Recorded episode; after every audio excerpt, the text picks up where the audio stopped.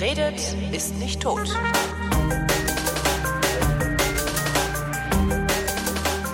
Ups, ich rede mit Malte Welding. Hallo Malte.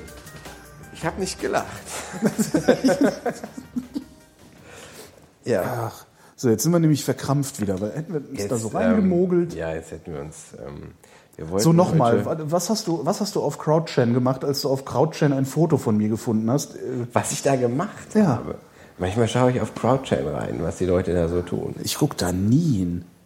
Und immer, wenn ich da mal hingucke, ist irgendwie was mit so nackte Weiber und so. Das ist halt auch eher so langweilig. Du musst auf den Channel gehen, wo nicht hauptsächlich nackte Weiber sind. Ach so. War das nicht? Jedenfalls war da ein gefotoshopptes Bild von dir mit einem Penis im Mund. Und wie war ich? Was ist das? Aus, als würdest du das öfter mal machen. Ja. Stand hier ganz gut. Mhm. Solltest du vielleicht mal... Schwanzgesicht. So. Ein bisschen. Ja. Hast du denn eigentlich mittlerweile Telefon? Ich habe Telefon. Gratuliere ich aber. Allerdings, Vodafone hat sich auf meinen Artikel nicht gemeldet. Echt nicht? Ich würde ja wahnsinnig gerne... War das ein Printartikel oder war das nur im Internet? Nein, das war im Magazin der Berliner Zeitung. Das reicht offensichtlich nicht. Nee, das ist nicht. Berliner Zeitung hat eine neue Online-Strategie, nämlich die Premium-Texte nicht mehr online zu stellen, was ich einen fabelhaften Gedanken finde. Wer weiß nie, wer zuhört. Ich muss übrigens eine Klammer machen an dieser Stelle. Ich habe kürzlich jemanden entfreundet, eine Kollegin von mir, von der Berliner Zeitung. Ich habe geschrieben, die hätten bei mir herumredigiert in einem Artikel. Mhm. Und sie hat das in der Redaktion erzählt, dass ich in aller Öffentlichkeit über die Redaktion lästern würde. Das was? Ist das doch auch, oder nicht? Findest du das? Es ist halt kein Lästern, wenn man erzählt, wie so eine Redaktion arbeitet. Aber ich glaube, das so Leute, die mit Öffentlichkeit nicht klar, obwohl die machen eine Zeitung, die sollten eigentlich mit Öffentlichkeit klarkommen. Ne? Großer Denkfehler. Eigentlich sollte man meinen, aber... Ich finde das heute normal, dass man ein bisschen Einblick gibt, also zumindest... Ja, absolut. Ich würde bei Facebook als erweiterte Privatsphäre sehen. So. Und wenn ich da was mitteile, manche haben sich angewöhnt, Sachen, die ich da sage, zu twittern. Das finde ich schon merkwürdig. Das ist halt problematisch, ne? Genau. Ich würde nicht sofort mich wahnsinnig aufregen, aber dieses, das genau denjenigen zu erzählen, denen ich es eben nicht gesagt habe, weil ich habe darauf verzichtet, in der Redaktion anzurufen und mich aufzuregen darüber, weil ich halt dachte, schwamm drüber. Und ich habe auch nicht geschrieben, dass das die schlimmsten Menschen auf der Welt sind, sondern nur dieses Verb herumredigiert.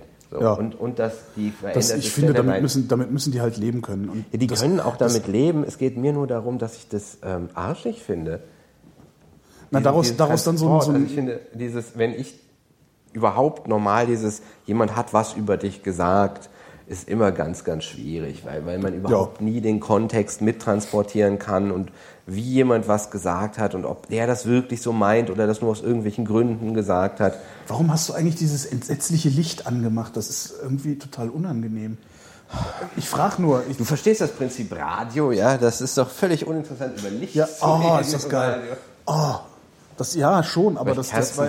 Nein, das war einfach nur so, ich meine, so eine russischen Leuchter hier... Einfach nur so ein Birnchen. Entschuldigung.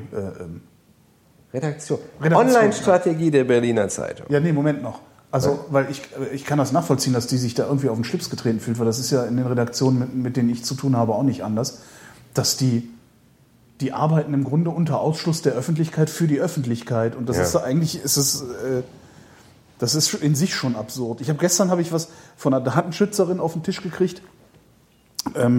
Ich muss jetzt Datenschutzbeauftragte des Hauses also die wollen gerne, dass wir was einbauen in unsere Software, die wir da ins Fernsehen liefern, dass wenn du keinen Cookie haben möchtest, ne, musst du einen Cookie setzen. Oh, the irony. Ne? Das ist so technisch. Das ist halt Cookies, ne? Cookies, kleine Dateien, die wohnen halt in deiner Software. Ja, okay. Ne? Okay. Und das ist so diskriminierend. Das ist ein kleiner Mann, der sitzt in seinem Magic, der wohnt in deinem Browser. Und guckt den ganzen Tag Porno. Genau. Und die sagen halt, nee, das muss ja, also die Leute, die müssen auch die Cookies abschalten können und sagen wir, aber die Cookies sind dafür da, dass die zum Beispiel ihre barrierefreien Einstellungen, dass deren Gerät sich das merkt. Genau. Ich kann immer noch nicht sehen, es tut mir leid. Das ist, ja, dann muss da halt ein Cookie gesetzt werden. Wie komme ich denn da jetzt drauf? Keine Ahnung. Na, jedenfalls wird da wird so unter Ausschuss der Öffentlichkeit vor sich hingeworfen. Von ein oder zwei Stellen vorgeworfen, so etwas meandernd. Die können ja gerne vorbeikommen, sich eine Packung abholen, oder? Holgi ist heute so aggressiv schon hier angekommen. Ich musste heute durch die Kälte, aber ich musste heute S-Bahn fahren. Das war so ekelhaft. Also übrigens um mal ein bisschen Einblick zu geben. Holgi hatte nämlich vor, sich heute zu bewegen und deswegen ist er S-Bahn gefahren.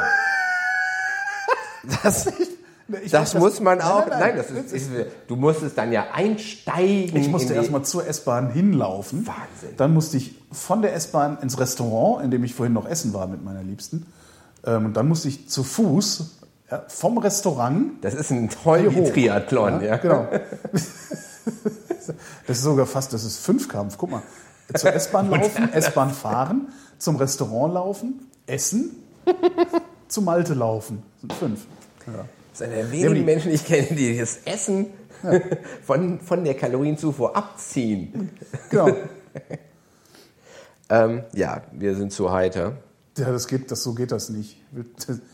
Die Online-Strategie. Genau, die Online-Strategie der Berliner Zeitung. Also die Artikel, für die man bezahlen würde, wenn es eine Möglichkeit gäbe, dafür online zu bezahlen. Die kommen in die App. Das war eine super Idee. Ist jetzt... Lustigerweise glaubt keiner in der Redaktion, dass jemand diese App gekauft hat oder ich weiß ja gar nicht, ob die käuflich zu erwerben ist. Genau. Auf jeden Fall höhere Stellen glauben da sehr kräftig dran und deswegen werden diese sogenannten besonderen Inhalte oder Premium-Inhalte da nicht, also erscheinen die nicht mehr. Das heißt, die haben sich jetzt praktisch völlig von ihrer eigenen Homepage verabschiedet. Super Idee. Deswegen stelle ich also diesen Artikel in meinen Blog. Ja. Und darfst du das denn überhaupt? Das ist ja alles meins. Das ist alles meins. All dies, mein Sohn. Du stehst ja eigentlich nur ein Verwertungsrecht, so als Zeitung, die da irgendwas macht. Es geht aber ein bisschen, ich frage die Redakteurin sagt, ja, ich weiß nicht, aber was soll dagegen sprechen? Aber wenn ich jetzt fragen würde, dann sagt vielleicht einer nein, also frage ich besser nicht. Es ist im Grunde wie in der Schule. Es ist wie bei der ARD. Ja. Irgendwie hört das nie so richtig auf.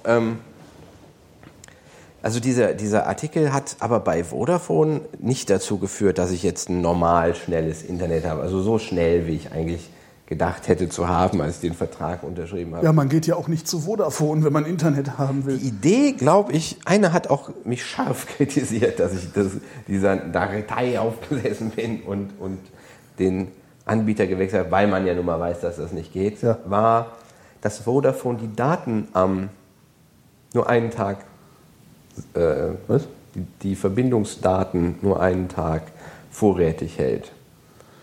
So, und alle anderen eine Woche, was so in Abnahmen. Da hast du gedacht, du hättest jetzt so dein persönliches, hättest so ein, also das wäre jetzt so, also ist so eine Art Lokalrevolution, die du da machst, weil du Vodafone den Vorzug gibst. Hast du einen Schlaganfall gehabt heute? Warst du nicht mehr eloquent? Riecht's hier komisch? Oh, mein Gehirn. Das liegt aber auch an diesem Sessel. Holger behauptet steif und fest, für den Sessel bräuchte man zu viel Körperspannung. Genau, und wer hat die hier schon? Nimm doch so eine Liege. Warum lässt du dich ja nicht in so einer Sänfte reintragen? Nein, also ich habe das richtig verstanden, dass du zu Vodafone gewechselt bist, weil du dachtest, du würdest ihnen jetzt ein Signal senden, dass es mit der Vorratsdatenspeicherung... Dass ich einmal abgemahnt worden bin, weil ich einen Film runtergeladen habe. Ja, und du glaubst, das würde dir nicht passieren, wenn das bei Vodafone... Ich habe gedacht, das ist wahrscheinlich schon ein Euphemismus. Ich habe die Hoffnung gehabt... Die Hoffnung nicht aufgegeben. Dass das was anderes ist, wenn die Daten nach einem Tag schon gelöscht sind. Egal, das war irgendwie, glaube ich, die Grundmotivation. Und es ist fürchterlich fehlgeschlagen. Man kann den Anbieter nicht wechseln und man sollte auf keinen Fall... Ich glaube, man kann den Anbieter wechseln, wenn man nicht die Nummer behalten will. Ich glaube, das ist ja die Erfahrung, die ich gemacht habe. Ich habe den Anbieter gewechselt. Ich hatte ja DSL von Alice. 16.000er. Ich habe in dem Dings die Geschichte von Alice nachgezeichnet, also Hansenet. Mhm. Das ist wirklich verwirrend. Das ist alles verwirrend. Das also die ganzen Telcos. Diese ganzen, diese Firmen gehören so vielen Leuten, dass du halt tatsächlich nicht weißt, unter welchem Chef du erwachst. Also nicht nur nach der Weihnachtsfeier, nicht, sondern du weißt es einfach nie. Du wirst die ganze Zeit verkauft. Du hast es gerade wirklich gesagt. Ne? Was wird das mit der Weihnachtsfeier? Wie zufrieden du guckst. Ach Gott. Ach, Holger. Naja, und ich hatte ja 1600er DSL von Alice und wollte VDSL. 1600er? Ja, oder 16.000er. Ja. Und wollte VDSL haben, konnte Alice nicht liefern, bin ich zur Telekom gegangen. Hat zur Folge gehabt, dass ich dann 3.000er DSL hatte, bis sich herausgestellt hat, dass ich einfach nur meine Nummer nicht hätte mitnehmen wollen dürfen. Und da erwerben sie dann hätte das super geklappt, aber dadurch, dass dann diese Nummern es hätte dann auch nicht unbedingt super geklappt. Ja, stimmt. Es liegt, also ich habe versucht in diesem Artikel herauszufinden, woran das liegt, dass diese Dinge alle nie klappen. So. Und die Sache ist, da kommen so ein paar Sachen zusammen.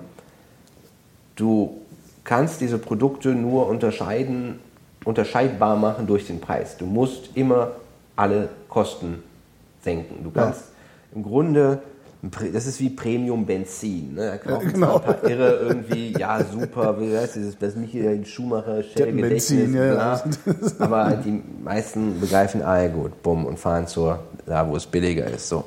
Das heißt, die müssen die ganze Zeit, die feuern, wo sie können, Mitarbeiter sourcen aus und versuchen gleichzeitig dann so nominell, wir wollen den, das ist aber das Lippenbekenntnis, den Kundenservice verbessern. Mhm.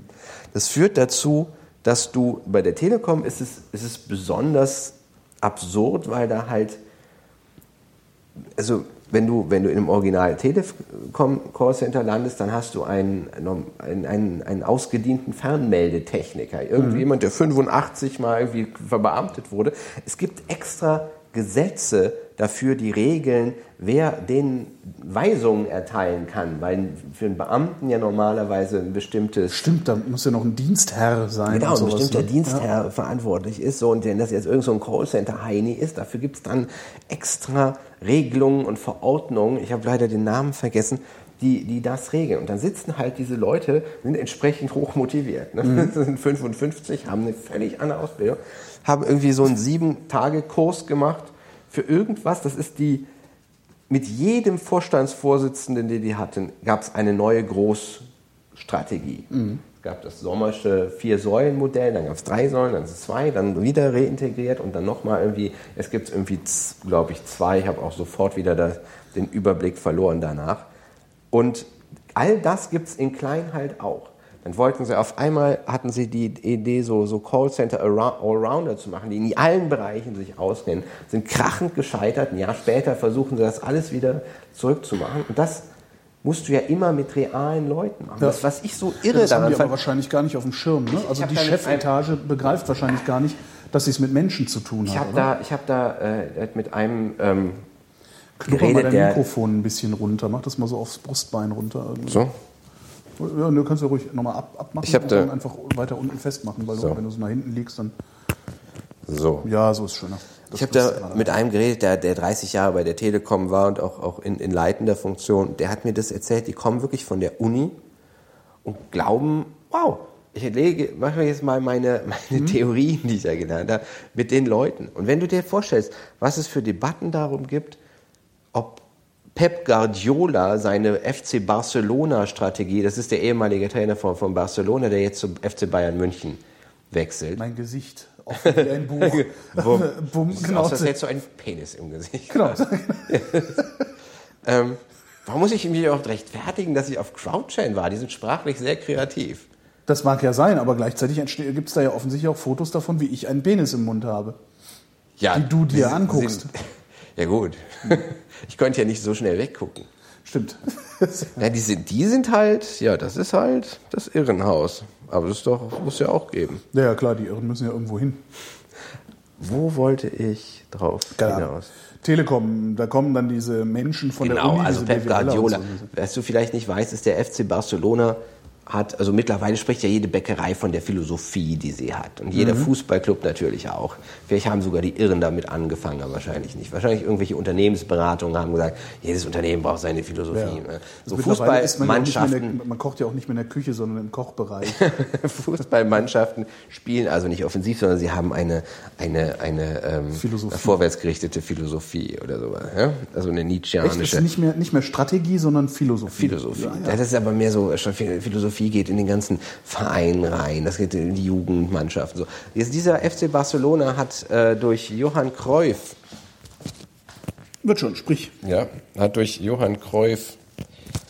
in den frühen 90ern ein Spielsystem. Warte mal, nochmal, was? Ein Spielsystem entwickeln lassen. Das war dieser FC Barcelona. Dieser FC Barcelona hat in den... Nicht in mein Wort reinfallen, damit ich es schneiden kann. Du musst jetzt, wenn ich aufhöre zu reden, musst du sagen, dieser FC Barcelona. Hinterher schneide ich das eh nicht raus, aber es wäre wenigstens theoretisch. Dieser FC Barcelona. Fantastisch. Dieser FC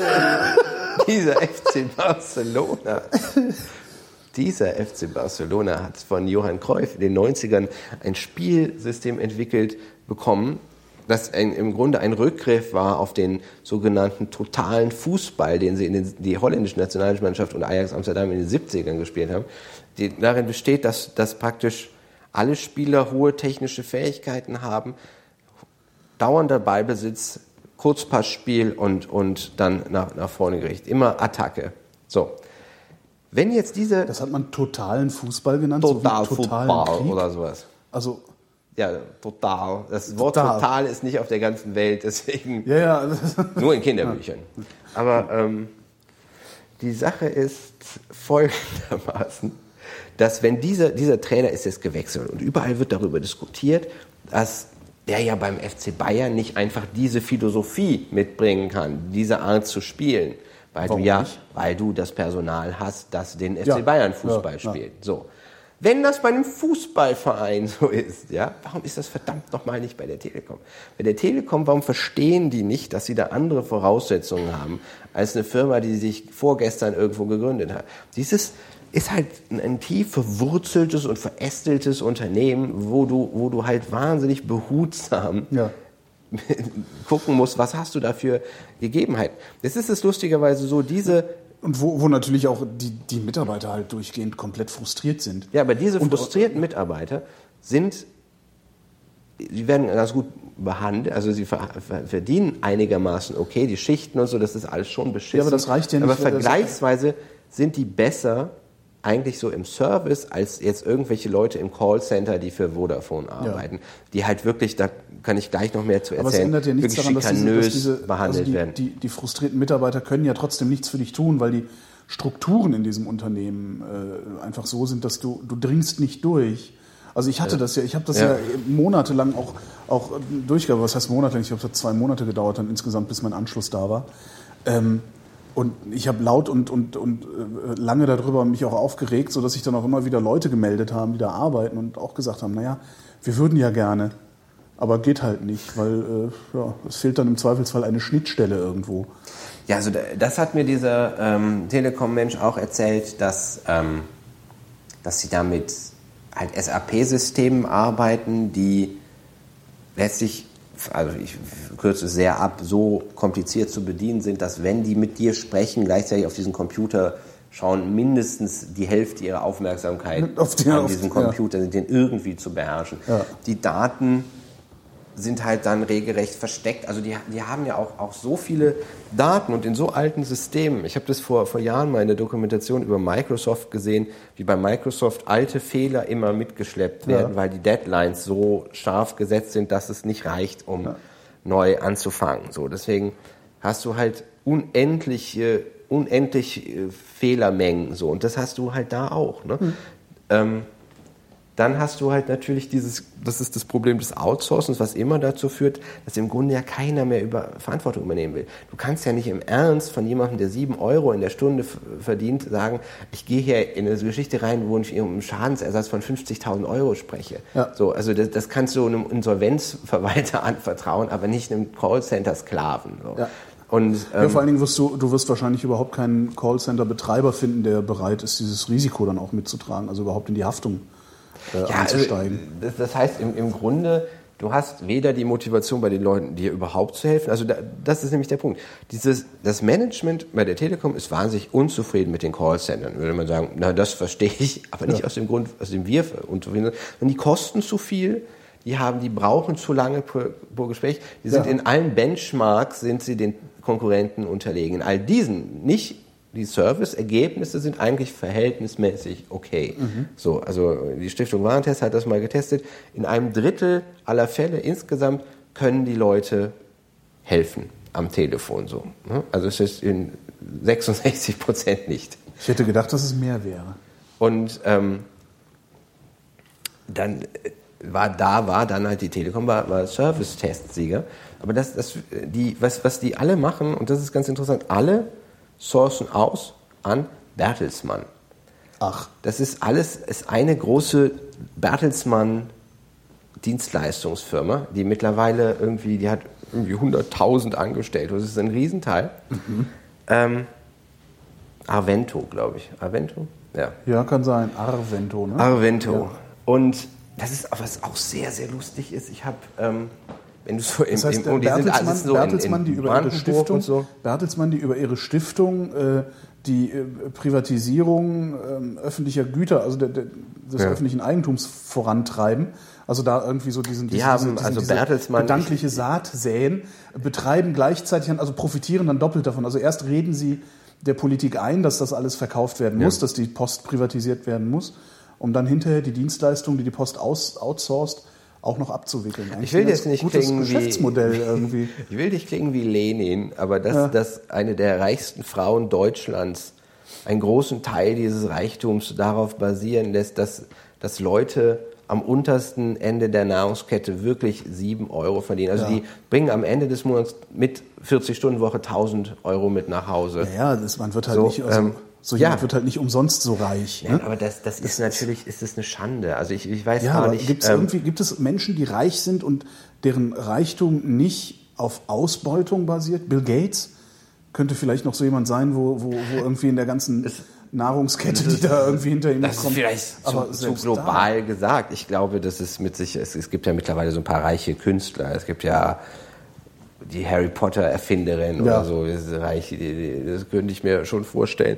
Da muss man dann auch über die Picker bei Amazon reden, wenn du über Bücher redest. Also du hast immer, irgendwo ist immer am Ende der gesamten Kette, also am einen Ende steht jemand, der fürchterlich reich geworden ist, und am anderen Ende steht jemand, der seine Wohnung nicht bezahlen kann. Das ist übrigens auch was, warum ich es überhaupt nicht in Ordnung finde, dass Steinbrück diese Millionen verdient mit Vorträgen, weil er so ein großartiger Redner ist, das Geld kriegt, sondern weil er in der SPD ist und Leute irgendwie überall Flyer verteilen. Weil er ein gutes Adressbuch hat. Deswegen also das ist eben auch auf dem Rücken von anderen. Das ist nicht einfach, weil er ein cooler Typ ist oder so. Nein, natürlich nicht. Deswegen, das ist halt, wenn du Zugriff auf Steinbrück hast, hast du halt Zugriff auf Steinbrücks Adressbuch und auf seine Kontakte.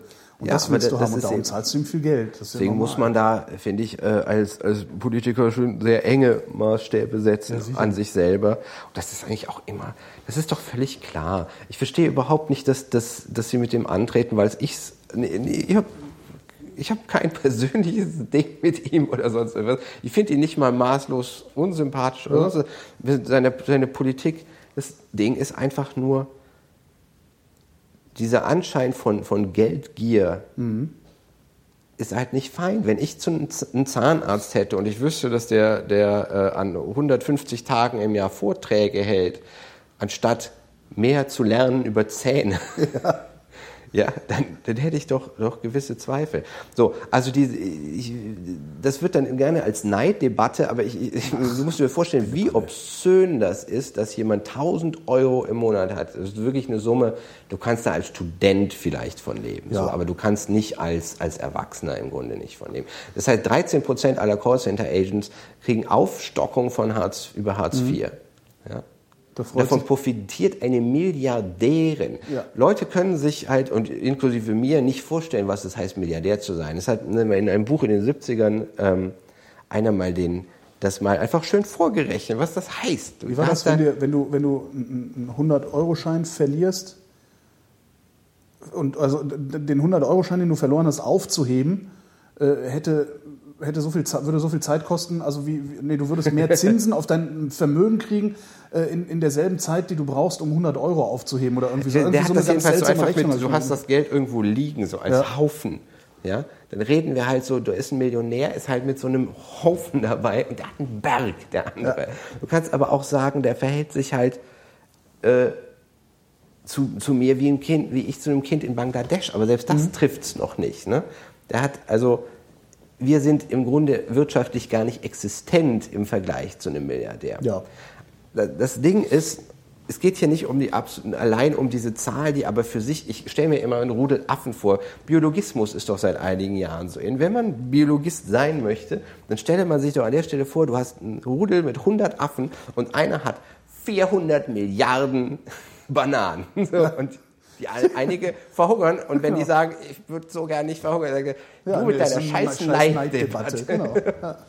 So, und der andere muss aber sich den Arsch abarbeiten dafür, die Reichen, die reden ja gar nicht von einer Neiddebatte, sondern der Begriff Neiddebatte kommt ja immer nur von den Leuten, die versuchen, den Reichen in den Arsch zu kriechen auf irgendeine Art und Weise. Das Interessante hier in Deutschland, das ist ja ganz anders als in den USA. Die richtig Reichen hier, mit so Ausnahmen wie dem Hoffenheim Gründer, diesen SAP-Gründer, dem Hoppe.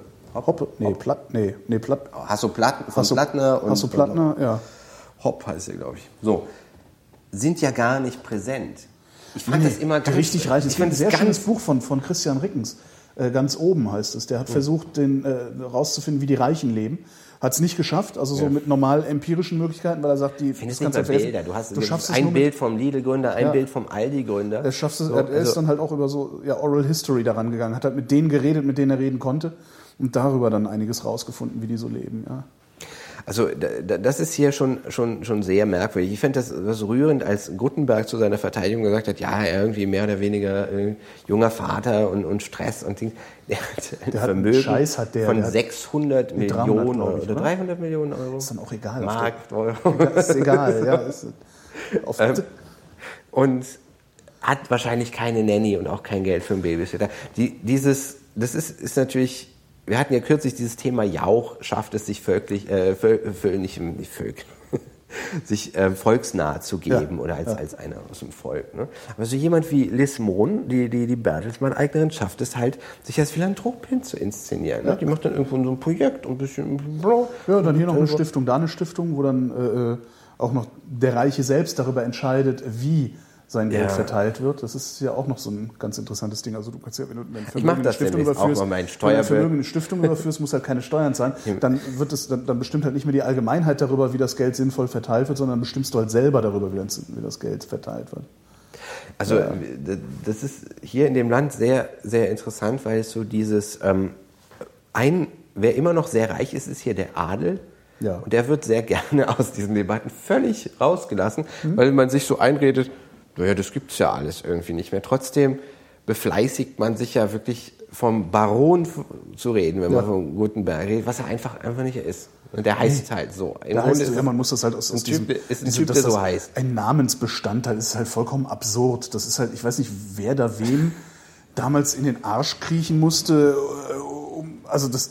Was ist denn das? Das ist doch kein Namensbestandteil. Baron ist halt kein Namensbestandteil. Ich stelle mir das immer so vor, als hätten die Nazis einfach irgendwie den Krieg im Krieg unentschieden gespielt und hätten alle Erben gehabt und so. Dann nach 100 Jahren hätte sich das etabliert und wäre auch nicht mehr ganz so brutal gewesen und dann wäre man irgendwie so ein bisschen Parlament zugelassen und jetzt wären so die Enkel und Urenkel von Hitler wären einfach total angesehene Leute. Ja. Immer noch, aber wir haben irgendwie Demokratie, aber die sind halt wahnsinnig viel reicher als alle, haben Wälder, die haben ja immer Wälder und Kurhotels und so, das war so ein Gutenberg ja auch sein Geld. Forstwirtschaft. Ja. Ist eine ziemlich einträgliche Sache.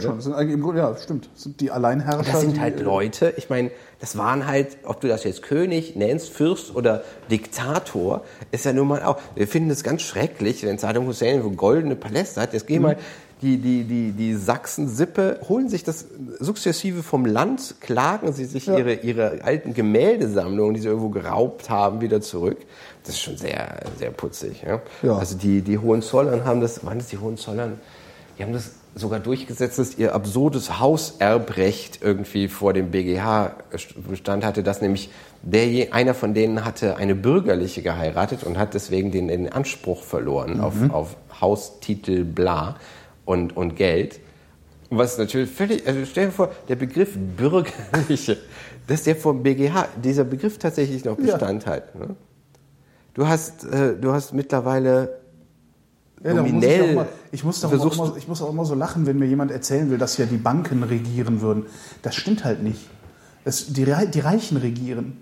Und das auch nur implizit, weil du kannst halt nicht gegen die regieren. Das heißt, du musst mindestens mit, wenn nicht sogar für sie regieren. Und dann kommt halt sowas zustande, dass du so komische BGH-Urteile hast. Halt. Ich bin gar kein Freund von Verschwörungstheorien. Es gibt einfach nur Interessenlagen, die eindeutig sind. Darum sage ich ja, so. Du kannst... Es treffen sich keine, sondern man kann nicht gegen die Reichen regieren, das funktioniert nicht. Darum gibt es ja so viele Leute, die für jetzt guck Euro doch mal, für wen ich als Autor bisher so gearbeitet habe. Das letzte Mal habe ich erzählt von dieser schwedischen Sippe, für die ich bei Pipa gearbeitet habe. Bei Kiepenheuer & Witsch arbeite ich für Holzbrink. Auch schön, wobei die verbrennen ja das meiste ihrer Kohle. Ja, aber die sind halt einfach trotzdem reich. In Italien kommst du an Berlusconi halt schwerlich vorbei. Mhm. Du kannst doch für Springer arbeiten. Die WZ-Familie sind auch nicht ganz arm. Die sind so im 100er-Millionen-Bereich. Im Grunde, FAZ ist halt eine Stiftung. Im Grunde arbeitest du immer auf irgendeine Art für irgendeinen Milliardär. Also das mag einem nicht so vorkommen. Ja. Aber es ist tatsächlich, ne? Dumont ist Berliner Zeitung. Mhm. Die sind auch schwer reich. So. Und unten wird halt wie Sau gekürzt. Und das ist jetzt auch. Ja, und das beschwert sich ja auch keiner. Es ist halt auch so einfach, weil die Aufstocker, die gehen ja nicht auf die Straße. Also die Harzer gehen ja nicht raus, ja, selbst wenn sie Zeit haben. Die gehen ja nicht auf die Straße. Das haben die auch noch nie gemacht. Es ist halt, die Schwachen, die haben sich noch nie erhoben. Irgendwie vor denen braucht man überhaupt keine Angst zu haben. Solange die Mittelschicht wahlweise in Angst gehalten wird, damit sie ruhig ist, oder aber irgendwie ein bisschen ein paar Zuwendungen bekommt, solange hast du Ruhe. Unsere Schicht bildet sich ja tatsächlich ein und hantiert ja auch gerne mit solchen Begriffen wie wir sind irgendwie Alpha oder wir sind die intellektuelle Elite oder sonst irgendwas. Ja. Wenn du Definition ansetzt, du bist so reich, schon geboren, dass du es nicht mehr verlieren kannst. Ja. Dann hast du eine sehr dünne Schicht, die Alpha ist. Und dazu gehöre ich auf jeden Fall nicht. Nö, ich auch gar nicht. Unter denen hast du eine Erwerbselite. Das heißt, du hast Leute, die wieder, das sind Sportstars, das sind Sänger oder Vorstandsvorsitzende, wobei die sich dann auch in der Regel schon aus ihren Kreisen wieder selbst rekrutieren. So. Und die verdienen quasi Adel haben. Die verdienen halt mittlerweile mehr, weißt du kennst ja diese Quoten, irgendwie 500 Mal so viel wie normale Arbeitnehmer, in den 70ern war es irgendwie 10 Mal so viel. Das ist das, aber das ist so das, was uns so hingehalten wird und da regen wir uns drüber auf. Das ist vor allen Dingen unsere Moorrübe. Ja, weil theoretisch können wir das ja selber noch erreichen. Auch. Ne? Und deswegen, das ist wirklich ein interessantes Phänomen. Ich glaube, wir hatten mal das Gespräch auf Twitter.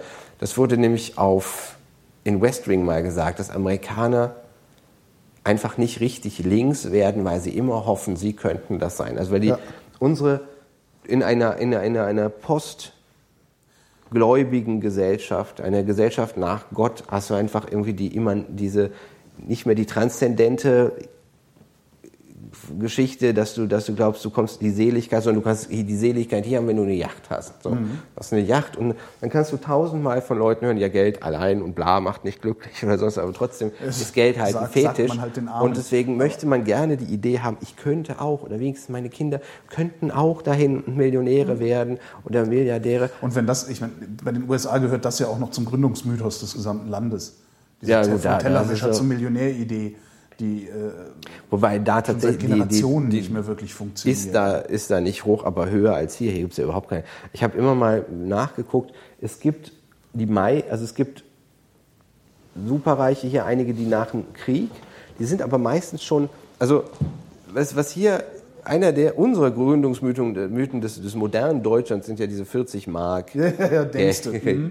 Es sei denn, du hast halt schon so einen Konzern gehabt. Halt voll Immobilien, genau. Ja. Und das ist dann so ist ein klitzekleiner Unterschied im Staat. Und da sind halt teilweise Leute, Das machen die Libertären ja heute noch, dass sie so tun, als wäre eine Welt, ne, ein Nachtwächter, eine Welt mit einem Nachtwächterstaat gut für alle, weil ja alle dieselben Ausgangsbedingungen hätten. Das ist ja dasselbe wie dieser 40-Mark-Mythos letztlich. Und das funktioniert halt auch nicht. Das ist eher gleichzeitig sind natürlich, und das ist eben das Interessante, die Unterschiede in dem, was ein Mensch tatsächlich erreichen könnte, wären diese Unterschiede nicht so groß. Ich muss den Satz anders anfangen. Was heute gerne so von in rechten Blogs so getan wird, du kannst aus einem Hauptschüler, du kannst aus einem türkischstämmigen Hauptschüler nichts machen. Ja. So. Musst du doch einfach mal zurückblicken, 100 Jahre zurück sind 2/3 von allen Leuten, die du kennst, Bauern gewesen. Ja. Und offensichtlich konnte man da ja ein bisschen was mit erreichen. Ja. Also Bildungspolitik kann ja offensichtlich eine Menge bewirken, ja, aber die ist halt nicht so wahnsinnig doll und so auf die Art, wie sie passiert. Ich habe in Bonn mal im Ghetto gelebt und da war das schon auffällig, wie die Waldorfschule aussieht und wie da die Hauptschule aussieht. Es ist kein Wunder, das ist wie eine Verwahranstalt im Vergleich. Ne? Es ist kein Wunder, da dann zu sagen, naja, guck, ich glaube, die könnten auch nichts, wenn man sich Mühe geben würde mit denen. Ist halt auch einfacher, ne? Ist schon ein bisschen einfacher. Übrigens, um auf die Callcenter zurückzukommen, da sind gar nicht so schrecklich schlecht ausgebildete Leute, die sind nur dafür nicht ausgebildet. Ja. Also diese Leute, du hast ja oft Studenten oder Leute, die irgendwas anderes arbeitslos geworden sind, aber für den konkreten Beruf haben sie wirklich eine Woche irgendwas gelernt, wenn überhaupt. Meistens wird ihnen gezeigt, hier, guck mal, ein Telefon, mach mal. Und geh mal ran, arbeitet dieses Manuskript hier ab. Aber nur, geh mal ran ist halt nicht ganz so, du sitzt vor einem Bildschirm die ganze Zeit und da klingelt's nicht, sondern du hast einfach nur so, guck, neuer Dings. Das heißt, du hast das konstant. Also ich meine, wenn du schon mal... Wird das nicht automatisch angenommen? Also es gibt Callcenter, die werden automatisch angenommen. Ja.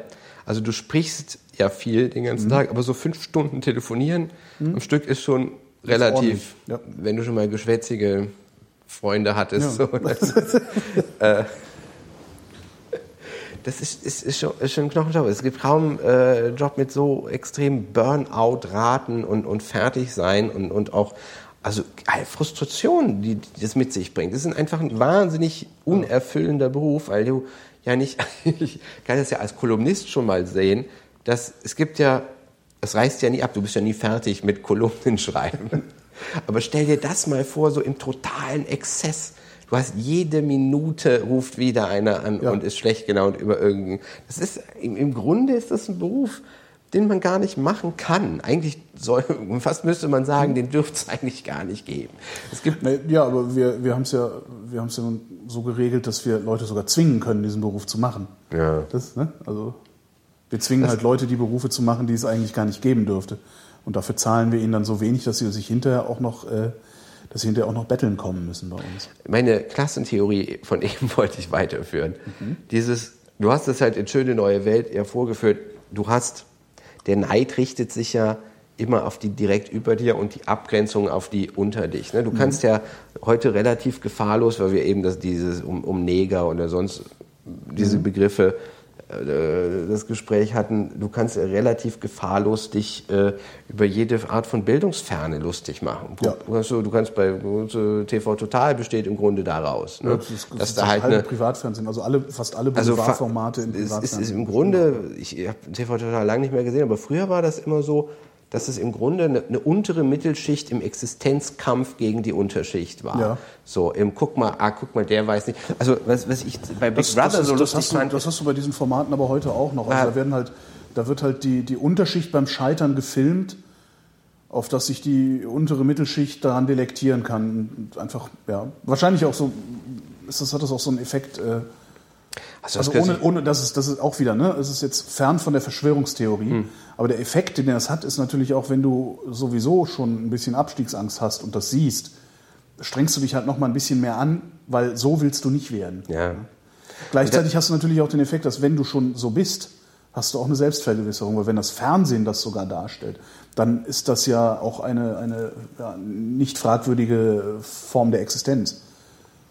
Aber auf jeden Fall hat es halt immer den Effekt, dass du so ein großes Bild nicht davon bekommst. Ne? Und du hast vor allen Dingen eben kein Mitleid. Also du kannst immer, es gibt ja Gott sei Dank manchmal noch okayes, manchmal auch gutes Fernsehen, wo du, wenn du dieselbe Dokumentation über dasselbe Sujet auf dem WDR hast, kannst du mitempfinden mit den Leuten. Ich hatte eine Diskussion, wo sich, ich war in dieser Grimme-Preis-Vorjury im Grunde, konnte aber wegen der Geburt meines Kindes da nicht hin, und haben Leute mich angegriffen, dass ich in der Jury saß, die das Dschungelcamp dominiert habe, und habe auf Facebook geschrieben, dass ich das nicht gemacht habe und dass ich das für das widerlichste Format halte, das ich im deutschen Fernsehen kenne. Ach echt? Nee, das finde ich ja nicht, aber dass das preiswürdig wäre, verstehe ich auch nicht. Worauf sich dann irgendwie Stefan Niggemeier eingeschaltet hat, der seit langem irgendwie das sehr gut findet, und Lukas Heinzer, der in der Jury saß und dann auch einer der Hauptautoren davon. Und da kam dann ein ganz interessantes Gespräch rauf, was, glaube ich, irgendwie geendet ist damit, dass er erzählt hat, dass im Grunde sein Deal mit RTL ist, sie können gute Witze machen, also Sachen, die sie selber gut finden, und sie müssen RTL-Humor bedienen. Was mir nicht beantwortet wurde, ich habe einen Ausschnitt da mal reingepostet, wo einfach einer von den älteren Insassen sich umgezogen hat im Camp, und man sah ihn kurz nackt, und dann ging die Kamera und hat seinen Sack von hinten gefilmt. Und alle anderen fanden es super eklig, dass er nackt war. Also da standen 8, 9 Jüngere, die Frauen alle mit Silikonbrüsten und also alle haben da ihre Zukunft gesehen. Und alle haben gesagt, wie kann der nackt sein, und haben sich darüber empört. So, jetzt musst du mir doch mal erklären, ich verstehe total, dass man lacht, wenn du irgendjemanden siehst, der über eine Bananenschale fällt. Die Frage ist ja immer, möchtest du dein Geld verdienen mit Bananenschalenhumor, oder möchtest du vielleicht irgendwie in irgendeiner Form was beitragen dazu, dass, sagen wir mal, es Entwicklungen gibt? Oder beziehungsweise, wenn du Humor machst, soll der was entlarven, will der irgendwas vielleicht mehr als das? Jetzt muss doch die Frage gestattet sein, was lerne ich denn aus Zuschauer? Da gibt es ein drängendes Problem in Deutschland mit nackt auf der Straße herumlaufenden Männern, deren Hoden zu groß sind. Was habe ich außerhalb Spott über jemanden, der dem gängigen Schönheitsideal nicht... Ja, nix. Ja, nee, es ist doch die rohste Form von Humor, wenn ich das überhaupt... Es ist ja noch nicht mal Spott, also... Ja, die spotten da halt ziemlich ergiebig. Ist das Spott, ja? Naja, also Spott setzt für mich immer auch so ein bisschen Reflexionsvermögen voraus, also dass ich weiß, warum ich darüber lache, weil die lachen ja aus einem ganz anderen Grund, wenn die da im Camp sind und frisch aus der Muckibude kommen und Silikonbrüste haben, machen die sich ja über dessen lange Klöten lustig, weil sie in dem Moment auch wirklich spüren, dass das genau ihre Zukunft ist. Also du lachst ja im Grunde, die lachen ja ihre Angst weg, das ist wie so ein Pfeifen im Wald, würde ich das eher sehen. Ja. Aber darüber einen Witz zu machen, also die Kamera darauf zu ziehen, und das ist dann wiederum die Frage. Also das ist halt auch kein Spott mehr. Also ich bin überhaupt nicht, ich habe ihm das auch gesagt, ich stehe auch nicht in dem Ruf, so ein bleeding heart liberal zu sein oder sonst was. Aber ich finde das einfach, ich finde das auch, das ganze Format so geil. Am traurigsten fand ich eigentlich, dass es 10 Jahre läuft und im 10. Jahr, dann ist es auf einmal so gut, dass es einen Grimme-Preis kriegt. Ja. Das fand ich... Das finde ich alleine zeigt doch, dass entweder ist das ganze Umfeld so schlecht geworden, dass es mittlerweile der Grimme-Preis ist nichts wert. Also das ist, denke ich, eher das Problem. Also das weiß ich nicht. Ich weiß doch, dass Breivik damals sich ziemlich gefreut hat darüber. Ja, aber vielleicht war er damals auch schon nichts wert und wir haben es nur nicht gemerkt, weil wir nicht hingeguckt haben, was sie so ausgezeichnet haben oder was sie so nominiert haben. Ich weiß es nicht. Also, weil das Umfeld ist nicht so viel schlechter geworden. Also es gibt ganz hervorragendes Fernsehen drumherum, dass man auch nominieren kann. Ich kann nachvollziehen die Gründe, die Stefan Niggemeier da angegeben hat. Ihm ging es halt darum, dass Leute, die normalerweise Außenseiter sind, wie irgendwelche... Da war wohl ein Transsexueller mal oder ein schwuler Mann hat gewonnen. So. Dass die in einer Weise gezeigt werden, wie es ungewöhnlich ist für das Format. Und das muss man anerkennen. Und das war ja ungefähr auch das, was der Autor gesagt hat. Ne? Es gäbe halt in diesem das ganz Derbe und es gäbe auch die Zwischentöne, also entsprechend diesem Deal. Das ist übrigens auch wieder so eine Situation. Wobei das aber doch auch, das ist doch auch wieder so ein Ding. Ich habe neulich mich mit jemandem unterhalten, der ist mit einem befreundet, der für die Bild-Zeitung arbeitet. Und das muss ich wohl gewesen sein. Warst du das? Ich weiß es gar nicht mehr. Der mir erzählt hat, naja, das kann man ja auch nicht so verteufeln, weil der zum Beispiel arbeitet für die Bild-Zeitung und ist bemüht, die Berichterstattung immer anständig zu machen. Das war nicht ich. Das Argument war halt auch, wenn der da nicht arbeiten würde und seinen Job anständig machen würde, würde da jemand arbeiten und ihn unanständig machen. So, und nein, damit kann man sich halt immer rausreden. Ne? Also das ist, RTL lässt ja auch die Zwischentöne zu. Letztendlich geht es beim Dschungelcamp darüber, dass man sich aus welchen Gründen auch immer über diese Pfeifen da in diesem Camp lustig macht. Darum geht's und um nichts anderes. Und das weiß ich nicht. Ich finde, da kann man auch gar nicht mehr viel drüber reden. Und ich verstehe überhaupt nicht, wie da so ein Preis zustande kommen kann. Ich gucke mir dieses Dschungelcamp an, amüsiere mich ein bisschen. Jedes Mal, wenn ich das merke, schäme ich mich ein bisschen, aber dann gucke ich beim nächsten Mal trotzdem wieder hin. So, und ich mache das, um mich zu amüsieren. Auf Kosten letztlich anderer. Ist es ja, und so habe ich das nämlich auch eingeführt, es gibt ja diesen Satz, man kann sich nicht über Geschmack streiten, trotzdem streitet man sich ja hauptsächlich darüber. Also es ist ja, über großartig andere Sachen streite ich mich in meinem Alltag eigentlich gar nicht, ob die Band, die kann man doch nicht hören oder sonst irgendwas.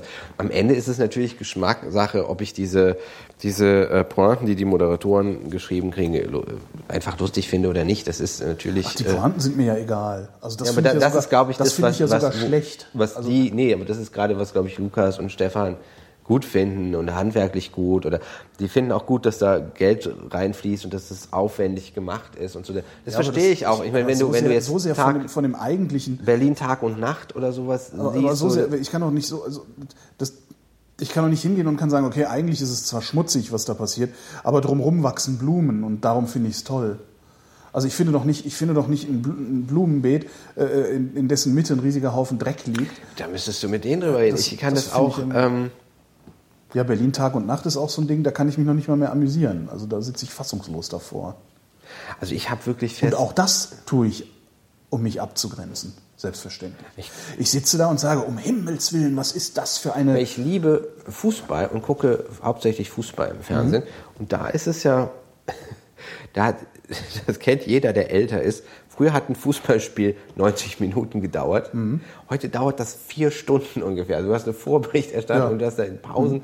Du hast überall Experten. Experten sind Leute, die damit mal Geld verdienen haben. So, ne? Das war, als würdest du Kühe über Milch reden haben, hören. So. Also es ist wirklich... wenn du Glück hast, sind das Leute, die damit mal Geld verdient haben. Kann dir auch passieren, dass Franziska van Almsee Skisport kommentiert. Und das ist...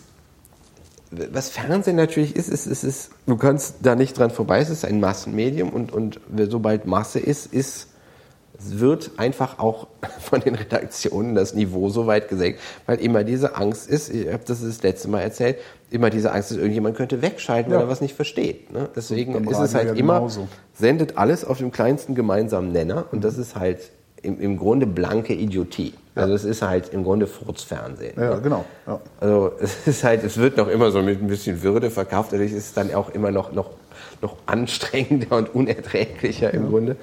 Aber das ist ja das Herrliche am Internet, ist ja diese totale Nische, die du besetzen kannst. Du kannst wirklich, dass du genau für deine 3,5 Leute irgendwie senden kannst. Ja, nicht nur senden kannst, sondern auch empfangen kannst. Also du findest halt auch... Genau dein Mediennutzungsverhalten lässt sich da befriedigen oder dein Mediennutzungsanspruch lässt sich da erfüllen. Deswegen gehe ich auf Crowdchain, siehst du? Ja, deswegen nehme ich Schwänze in den Mund und lasse davon Fotos auf Crowdchain und poste davon Fotos auf Crowdchain. Ja, und ich glaube, du sagst, das wäre das was Schlechtes, doch wunderbar. Was wenn Nein, ich Fotos davon, wie ich Schwänze im Mund habe, auf Crowdchain poste? Ist doch sehr fein. Ich werde doch aber keine Fotos davon posten, wie ich einen Schwanz im Mund habe. Wer bin ich denn? Aber jemand, der keinen Schwanz willst du noch hier mal. Diskriminierst du Pornodarsteller, ja? Nein, ich kenne keine Pornodarsteller.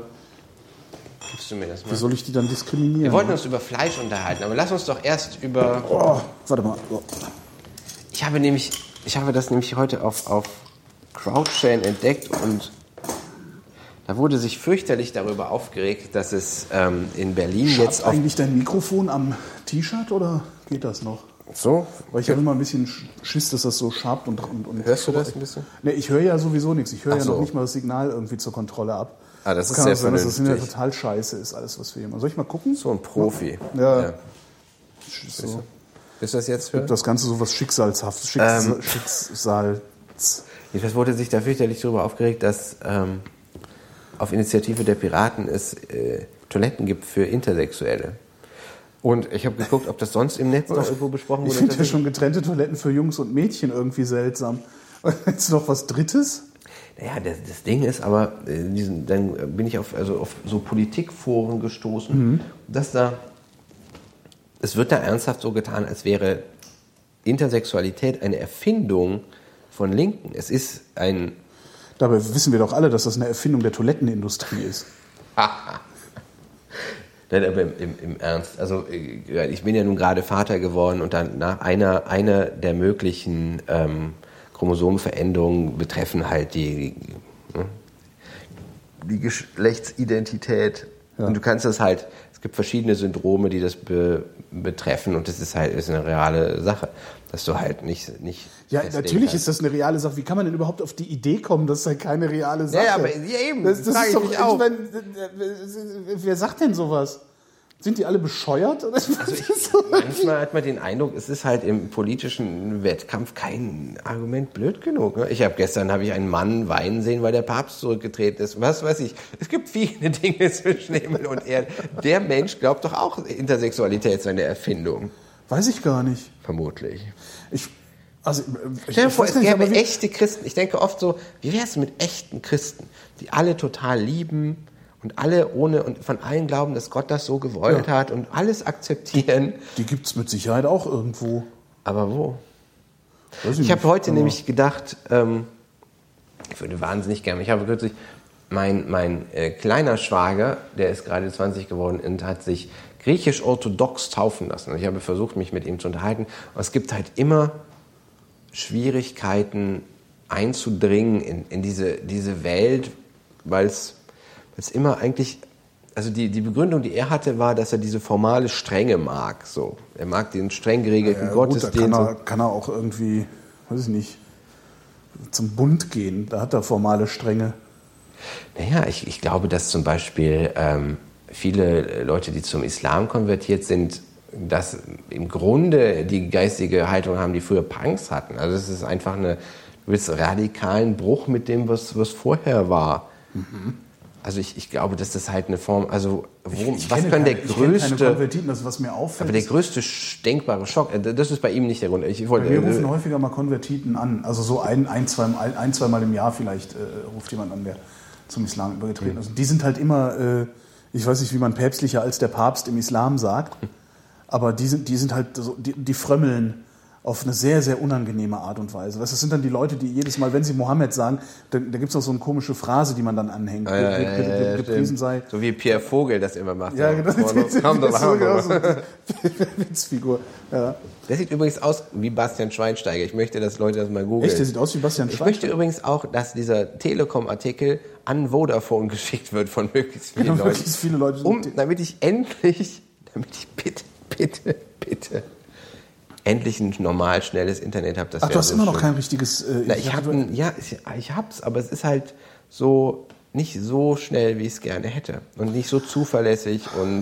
Und da raus aus dem Vertrag kannst du jetzt nicht mehr. Hätte ja sein können. Ich meine, wenn die daran scheitern, die das zur Verfügung zu... Aber wahrscheinlich steht irgendwo im Kleinen... Hören hier zufällig Juristen zu. Ich könnte mal... Ich habe... wir sind doch rausgeschmissen worden aus unserer alten Wohnung wegen Eigenbedarf. Ja, genau. Und die hat die Wohnung jetzt vermietet, nachweisbar, an neuen Typen. Und verklagt? Das nimmt jetzt seinen Lauf. Die nimmt von dem irgendwie 300 €, mehr als von uns. Die Anzeige steht auch immer noch im Internet. So, also es ist alles nachweisbar. Die hat, als wir die erste Rechnung geschickt haben, über den Mieterschutzverein, irgendwie mit einem Anwalt. Rechnung? Bitte? Also wir haben, wenn du Eigenbedarf vortäuscht, wirst du schadensersatzpflichtig für alle Schäden, die durch diesen Umzug entstanden sind. Und das sind bei uns 8.000, 9.000 Euro. Es klingt abstrus viel, aber wir haben teilmöbliert gewohnt.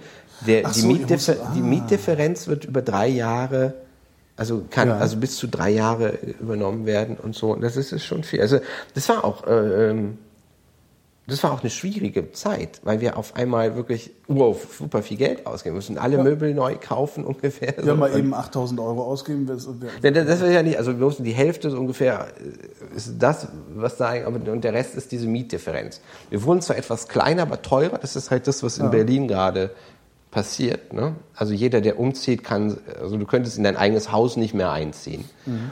Aber die hat auf diese erste Rechnung hin dann einfach, unsere Nachbarn haben uns nämlich darüber informiert, dass jemand wohnt, das Klingelschild von dem neuen Mieter einfach abmontiert und unseren Namen da wieder hingehängt. Was? Ja, sowas musst du dir mal vorstellen. Also dann würde ich mir jetzt ja mal Zutritt zu dieser Wohnung verschaffen, wenn ich da schon wohnen würde. Was ich interessant finde, kennst du das? Ich habe irgendwann mal, ich glaube, da war ich sogar bekifft, auf der Autobahn rechts Zivilbullen überholt. Respekt. Die haben mich dann rausgewunken und ich fand es völlig in Ordnung, dafür 200 Euro zu bezahlen. Ja, natürlich. Weil ich dachte, die haben ja recht. Ja, ich meine, was mache ich da? Und ich verstehe bei der nicht, dass die nicht sagt, ja, ist gut, die hat kürzlich ihr ein Haus verkauft, hat 250.000 Euro da raus. Ne? Das wäre für die ein Klacks zu sagen, ja, fuck, ich wollte euch da unbedingt raushauen, weil ich eure Fressen nicht mag. Ja, genau. Ich habe gelogen, ihr habt mich erwischt, boom, zahle ich. Die wird bis zum BGH kämpfen, weil sie darauf sitzt, weil sie Recht haben will. Weil sie nämlich findet, das ist nämlich nicht die Eigentümerin, sondern die hat die beide Wohnungen, die unsere und die gegenüberliegende vor 35.000 Jahren, also vor 35 Jahren gemietet. Und sie findet, das ist ihre und sie kann darüber entscheiden, wer da wohnt. Das ist halt einfach so, sie lässt uns da einziehen und dass wir da wieder gehen. Das heißt, das war ein Untermietvertrag, den sie wegen Eigenbedarfs in dem Moment... Ja, was sehr obstrus. Ich weiß gar nicht, ob das überhaupt geht. Ich glaube, der erste Anwalt, über den wir waren, hat das wahrscheinlich gar nicht begriffen. Ich bin mir nicht sicher, ob das überhaupt geht. Tatsache ist, diese ganze Eigenbedarfsscheiße war von vornherein total erlogen. Die hat ja gesagt, sie muss malen in unserer Wohnung. Sie ist Künstler, sie ist eine Kunstprofessorin und sie wollte aus unserer ganzen... Kunstprofessorin, ist das die jetzt in Rundfunkrat gewählt wurde? Nee, da gibt es jetzt auch eine Kunstprofessorin. Sie hat unsere 100 Quadratmeter benutzt als Atelier. Das war ihre Idee. Aber ich hatte das jetzt so verstanden, dass ihr die Wohnung gehört und sie deshalb an euch vermieten kann. Nee, und deshalb eine Eigenbedarfskündigung macht, weil eine Eigenbedarfskündigung macht der Eigentümer einer Wohnung, nicht der Besitzer. Ja, eigentlich schon. Aber das Ding ist, das hat irgendwie unsere Top-Juristen nicht interessiert. Mhm. Das Ding war auch, das wurde auch dann schnell schikanös. Ja, klar. Deren Verhalten, deswegen haben wir da auch nicht ewig gegengehalten. Also unsere Anwältin damals hat gesagt, es steht irgendwie 50-50. Und 50-50 war uns zu wenig. Ja. Also und vor allen Dingen halt mit einer schwangeren Frau da irgendwie, also immer wenn ein Brief vom Anwalt kam, ich sah immer so Soap-Szenen vor mir, so fruchttot plötzlich. Welche Soap ist das bitte, die du da gerade im Kopf hast? Crouchan. Soll ich euch von der Geburt mal erzählen? Ist das interessant? Warst du da dabei? So mit allem Glibber und so? Was? Holgi hat die junggeselligsten Vorstellungen von diesen ganzen Vorgängen. Er stand eben wirklich vor dem Baby. Also, Brut. Das habe ich auch wirklich noch nie. Brut ist schön, ne? Schön herablassend. So. Brut. Ja. Aber sieht er selber so aus. Ich dachte wirklich, er wäre der Vater. Ja. Achso, das ist so ganz. Sieht ein bisschen aus wie er, ja. Echt? Ein bisschen. Nein, er sieht aus wie ich. Ja. Tja. Mhm. Das kurze Haar. Mhm. Das kräftige, das smarte Lächeln. Immer gute Laune und eigentlich ständig am Fressen. Ja, eigentlich doch eher interessiert an den Brüsten und Essen. Interessiert an Brüsten, ja, doch. Dieses Kind. Nein, aber warst du dabei bei der Geburt? Das macht man doch heutzutage so, glaube ich, ne? Ja, ich bin von einigen sehr eindringlich gewarnt worden, aber natürlich war ich dabei. Also die Geburt, das war ganz interessant. Es gibt... Ich hatte an dem Tag, als es losging, für meine Verhältnisse recht hohes Fieber, 38,7. Ja. Und mir ging es sehr, sehr, sehr schlecht. Und ich bin irgendwann nachts aufgewacht und habe gedacht, ich habe irgendwie Wasser getrunken. Und dann bin ich, ach, du bist ja auch wach. Und dann sagte ich, ja, ich glaube, die Senkwehen haben eingesetzt. Die waren bisher, also es senkt sich vorher der Kopf ins Becken hinein, so ja, ab der 37. Woche. Das war noch nicht passiert und sie hatte so ein leichtes Ziehen. Und dann haben wir festgestellt, dass das sehr regelmäßig kam. Und dann habe ich gegoogelt, ob diese Senkwehen auch regelmäßig sein können. Das kommt wohl auch mal vor. Was wir wussten, war, dass wenn die Wehen einsetzen, dass keine Frage hinterlässt, ob das jetzt die Wehen sind oder nicht. Die sind so, okay, so massiv, dass man nicht zweifelt. Und also dachten wir, wenn wir im Zweifel sind, ist wohl keine Wehen. Und dann haben wir doch mal im Krankenhaus angerufen, als das doch anhielt. Und die haben gesagt, ja, applizieren Sie Wärme. Wenn Sie Wärme applizieren... Applizieren Sie Wärme?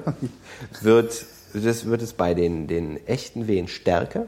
Mhm. Bei Probe- und Senkwehen wird es abgemildert. Also geht Lotta in die Badewanne und es bleibt genau gleich. Also überhaupt keine... Verdammt. Keine Tendenz.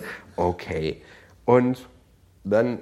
Das war mittlerweile, es ging so ab 4 Uhr morgens los, so um 9 haben wir, dann fahren wir doch mal ins Krankenhaus. Haben wir das heißt, ihr habt das auch absichtlich in der Klinik gemacht? Oder ja, also wir haben lange, das war, glaube ich, die längste Überlegung, die wir hatten. Waldgeburt. Weil natürlich so in diesem Milieu hier, Prenzlauer Berg, auch in unserem Freundeskreis, geht der Trend tatsächlich zum Zuhause-Gebären, aber... Immer unter diesem Maßstab, es ist eine natürliche Geburt. Und es ist auch, ich sage, es ist ein wahnsinniger Druck heute auf den Frauen nach so einem Goldstandard-Geburt, dieses alles natürlich und sonst was. Ich habe dem Taxi gesagt, ja, meine Frau ist vielleicht in den Wehen. Wir dachten, wahrscheinlich nicht. Lohnt sich wahrscheinlich nicht mal den Klinikkoffer mitzunehmen. Aber ich habe gesagt, vielleicht ist sie in den Wehen. Den Klinikkoffer? Also man hat so packt vorher eine Tasche mit all den Sachen, weil man ja weiß, was auf einen... Ja, klar. Also ein Fluchtding. Ja. Und das Taxi kam nicht. Also wir standen unten, es hat geschneit, ich hatte Fieber. Ich hatte wirklich die ganze Zeit drauf, bitte nicht heute, weil... Mir ging es wirklich, wirklich schlecht. Das war aber etwas übertüncht von ihrer dann noch größeren Schlechtigkeit. So. Hat sie richtig rumgeschrien? Also hat sie noch nicht. Da hat sie einfach nur so ein Ziehen gehabt. Ich muss vielleicht mal für die Männer und noch nicht gebärenhabenden Frauen erklären, ich habe mein ganzes Leben lang gedacht, der Schmerz bei der Geburt wäre, dass der Kopf, der einen Durchmesser von 10 Zentimetern hat ungefähr, durch die Vagina muss. Mhm. Das ist nicht der Punkt. Was ist dann? Der Muttermund, ja, wenn du schon mal eine Freundin hattest, die enorme Schmerzen hat wenn sie menstruiert, ja, dann reden wir von, dass der sich einen Millimeter geöffnet hat oder so. Der muss auf 10 Zentimeter groß. Also du hast da der Gebärmutterhals, da was immer zu ist, geht jetzt zum ersten Mal im Leben dieser Frau auf. Das ist der Schmerz, das ist der Hauptschmerz. Das durch die Becken und die Gebärmutter, das Kind darum, das tut auch noch weh. Aber so, ich stehe jetzt, also das Taxi kommt nicht. Also entscheide ich mich, meine alte Möhre vom Schnee zu befreien. Ohne Winterreifen natürlich, immer noch mit Fieber, mache ich dieses Auto frei, mache hinten frei für Lotta. Lotta legt sich hin. Ich stehe anderthalb Stunden im Stau bis zum Krankenhaus. Wir haben in Tempelhof, wir haben uns entschieden für ein Krankenhaus, wo du so natürlich wie möglich und dann aber bei Bedarf hast du halt auch eine Kinderintensivstation und so. Ja. Also im Krankenhaus ist die immer Ärzte geleitet, das heißt St. Josef. Ach, das ist bei mir um die Ecke? Ja, ja. Und also das stellte sich auch als sehr schön. Also das stellte sich als sehr schön heraus. Sie kamen da an und der Muttermund von Lotta war schon zur Hälfte offen. Und so, ach prima. Es war also die Hälfte. Weißt du, das gucken die dann rein, die mit ihrer Zange und sagen, ja, die fein. Gucken da rein und sehen das so. Dann kommen wir direkt in den Kreissaal, super schöner Kreissaal, alles ganz gemütlich. Die ganze Geburt läuft total natürlich und ohne Schmerzmittel ab. Es wird intensiver. Und die beobachten. Ist das sinnvoll, das ohne Schmerzmittel zu machen? Also wenn wir schon Schmerzmittel haben, dann ist es doch eine ganz coole Sache. Ich habe die zu nehmen. 9 Monate lang den Mund fusselig geredet, dass ich sage, lass das doch in Vollnarkose machen. Ja, gut, das nein, es ist so, deine Endorphine kriegt das Baby auch, ja. Die Schmerzmittel nicht. Das heißt, wenn bei dir die Endorphine abgeschaltet sind, kriegt das Baby eher mehr Schmerzen. Dazu kommt, du kannst weniger aktiv mitpressen, ja. Und du hast auch bestimmte Nebenwirkungen. Das heißt, eigentlich gilt es wie bei allem anderen, wenn es ohne geht, ist gut. Und Lotte hat das wahnsinnig gut hingekriegt. Der Kopf war schon im Becken. Wir waren eine Viertelstunde vor Geburt. Dann haben die halt die ganze Zeit gesehen, dass bei den Wehen der Herzschlag vom Kleinen runtergeht. Und dann kamen die Oberärzte rein, die haben das beobachtet eine Zeit lang und auf einmal heißt es, Notkaiserschnitt. Bumm. Und dann ist es so, du wirst dir vorstellen, du guckst auf eine Theaterbühne, ja. Und auf einmal kommen alle Techniker raus, ja. Weil es brennt. Ja. Auf einmal kommen aus allen Räumen 10 Leute, rennen mit diesem Bett in Richtung Operationssaal.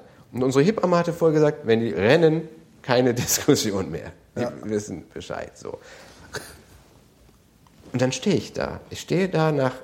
Also ungefähr, es war mal 12:10 Uhr, Stunden nachdem ich nachts aufgewacht bin, um ein Glas Wasser zu trinken. Und jetzt kriegt meine Frau eine Operation, eine Notoperation. Mein Kind hat einen verminderten Herzschlag. Irgendwas ist überhaupt nicht in Ordnung. Ja. Und ich bin schon aufgeregt, wenn Deutschland gegen England bei der WM spielt. Ja. Ich habe das überhaupt nicht... Es kam eine Frau in einem Rollkragenpullover, die vielleicht 55 Jahre alt war, und hat gesagt, ja, die nehmen jetzt ihre Frau damit rein, und hat irgendwas... Ich dachte, da kommt eine Zivilistin auf mich zu. Anscheinend war es ein Mensch, der nur für diesen Moment da war, dass er dem panischen Vater erklärt, wie die Situation ist. Ich war völlig... danke. Dann könnte ich eine Szene mal geleitet, und vielleicht 10 Minuten oder 18 Stunden später kommt ein Arzt rein und sagt, ich kann jetzt meinen Sohn holen. Und also gehe ich... War das Fieber oder hast du irgendeinen Schutzmechanismus, dich dein Leben wie einen Film wahrnimmt? Du hast also diese ganze, du musst dir das so vorstellen, du siehst vorher deiner Frau dabei zu, wie sie in der Prügelei ist. Also hast, wenn du die Geburt hörst, denkst du, da ist ein Schlachtfest. Wenn du das siehst, denkst du, okay, die hat gerade einen Bauch gekriegt, aber jetzt haut sie auch wieder zurück. Du hast überhaupt keine Sorge um sie. Es war völlig klar, jetzt ist es eine Minute, jetzt kommt die Wehe, es läuft super. Und jetzt stirbt sie vielleicht. So, das war halt so über mit Adrenalin geflutet. Fieber habe ich schon längst nicht. Später irgendwann wurde mein Fieber gemessen, war überhaupt nichts mehr da. Ich war dann zwar trotzdem genauso lang noch krank. Das ist auch lustig, dass du halt genauso lang krank bist, wie wenn du nur im Bett liegen würdest. So, ne? Ja. Aber du hast auf einmal so halt die Kraft zur Verfügung. Ich gehe dann also neben den OP und sehe meinen Sohn. Und das ist natürlich schon einfach, diese Worte sind schon das Erhebendste wahrscheinlich, was ich je gehört habe. Aber dieses Kind sieht halt aus wie jedes andere Neugeborene. Ja. Das ist nichts von... Verknittert. Mein Freund Maxim hat mich natürlich gerügt, das wäre, weil ich so ein kalter Deutscher wäre. Er hätte sofort sein Kind wiedererkannt. Aber weiß er schon, dass es vertauscht worden ist? Aber Tatsache ist halt, ich war nur besorgt um Lotta in dem Moment. Ja. Krieg halt das Kind. Du schneidest dann mehr oder weniger symbolisch noch die Nabelschnur durch und krieg dieses Kind. Das aussieht, als hätte es keine Augen, wirklich. Ich habe mich nach 10 Minuten zum ersten Mal angeguckt. Ich habe Und dann kam irgendwo auch so die kleine Hand hoch aus dem Tuch. Dann musst du dich ausziehen, also oben ausziehen, und es wird dir nackt zum Bonden, also damit es sich vertraut macht mit dir. Aha. Auf den Bauch geht. Dann hat es mir auf den Bauch gekackt. Und ich habe immer mit ihm gesprochen. Das finde ich jetzt aber nicht okay, so wenn einem einer auf den Bauch kackt. Du hast tatsächlich bei deinem Baby... Hinterher gibt es da Fotos von auf Krautschan. Also. Man hat überhaupt keinen Ekel vor seinem Kind. Also gibt's nicht. Also man wischt die Kacke weg und denkt da nicht zweimal drüber nach. So. Du hast also dieses Kind, ich rede irgendwie mit ihm und man sieht ihm seine Enttäuschung an, dass ich keine Brüste habe. Also es hat, du checkst immer so die Zunge ein bisschen raus und ich habe das 3 Schwestern gezeigt, ob es Down-Syndrom hat, weil es halt wirklich, es war so, es sah für mich total downy aus. Ja. Also und dann wurde irgendwann auch vielleicht 20 Minuten später Lotta reingeschoben und der hat so ein OP-Zittern gehabt. War völlig noch draußen. Und dann sagte ich, oh, ist ihr Kind so. Und dann gingen alle wieder raus. Und dann lag da meine Frau, wo ich dachte, okay, die verschluckt gleich ihre Zunge. Auf mir der Säugling, wo ich dachte, der kann es ja auch nicht mehr lange machen. Und dachte ich, bitte bleib jetzt meiner hier mit Verantwortung. Und für mich real wurde das, als Lotta es realisiert hat, dass sie das Baby hat und es in den Arm bekommen hat. Lottas erste Worte, das habe ich danach erst erfahren, Lotta guckt aus ihrem Bett auf mein Bett und sagt, uiuiui. Sie hat darüber nachgedacht, sie war halt wirklich so trapped, also sie war gefangen in ihrer Lähmung, ja, und weiß, ich kann jetzt ein Wort nur sagen, was alles ausdrückt, was ich uiuiuiui. Und dann kriegt sie halt dieses Baby und da habe ich realisiert, das ist mein Sohn tatsächlich und nicht irgendein Baby, das man mir in die Hand gedrückt hat. Und dann, man spricht davon, dass man in den nächsten Tagen sich in sein Baby verliebt. Und da ist was dran. Das ist ein bisschen, musst du dir das vorstellen, als hättest du Online-Dating machen und du weißt, du musst dich, es gibt halt nicht viele Alternativen. Ne? Ja. Du musst denjenigen dann heiraten, den du das. Aber es wird dir auch sehr leicht gemacht, weil der halt so gut riecht. Und das ist halt wirklich, wenn du morgens neben dem aufwachst, ist das, als würdest du neben der schönsten Frau der Welt aufwachen. Du bist total, nimmt dir allen Schlaf und gibt dir alle Kraft, dass du das auch aushältst. Ja. Das ist ein bisschen wie, das macht er während der Schwangerschaft auf jeden Fall, man spricht ja manchmal davon, dass Embryonen wie Parasiten sind. Du kennst das doch vielleicht, dass Parasiten so das Verhalten des Wirtstiers steuern. Also zum Beispiel fing Lotta irgendwann an, dauernd zu putzen. Das ist der sogenannte Nestbautrieb, der Säugling möchte nicht in eine verdreckte Wohnung kommen. Ne? Also da wird alles. Lotta fing auf einmal an, das zu machen. Lotta spinnt doch nicht rum, schont dich doch. Nein. Und so ist das auch. Ich war immer ganz, ganz schlecht darin, Erledigungen zu machen. So, meinen Beruf kann ich immer irgendwie ausüben. Ich bin ganz schlecht so, den Anzug aus der Reinigung holen. Das kann bei mir gerne mal 2 Wochen dauern. Und so. Ja, das habe ich. Von diesen auch. Tasks mache ich 10 Sachen am Stück jetzt völlig problemlos, weil ich muss. Es gibt keine Alternative.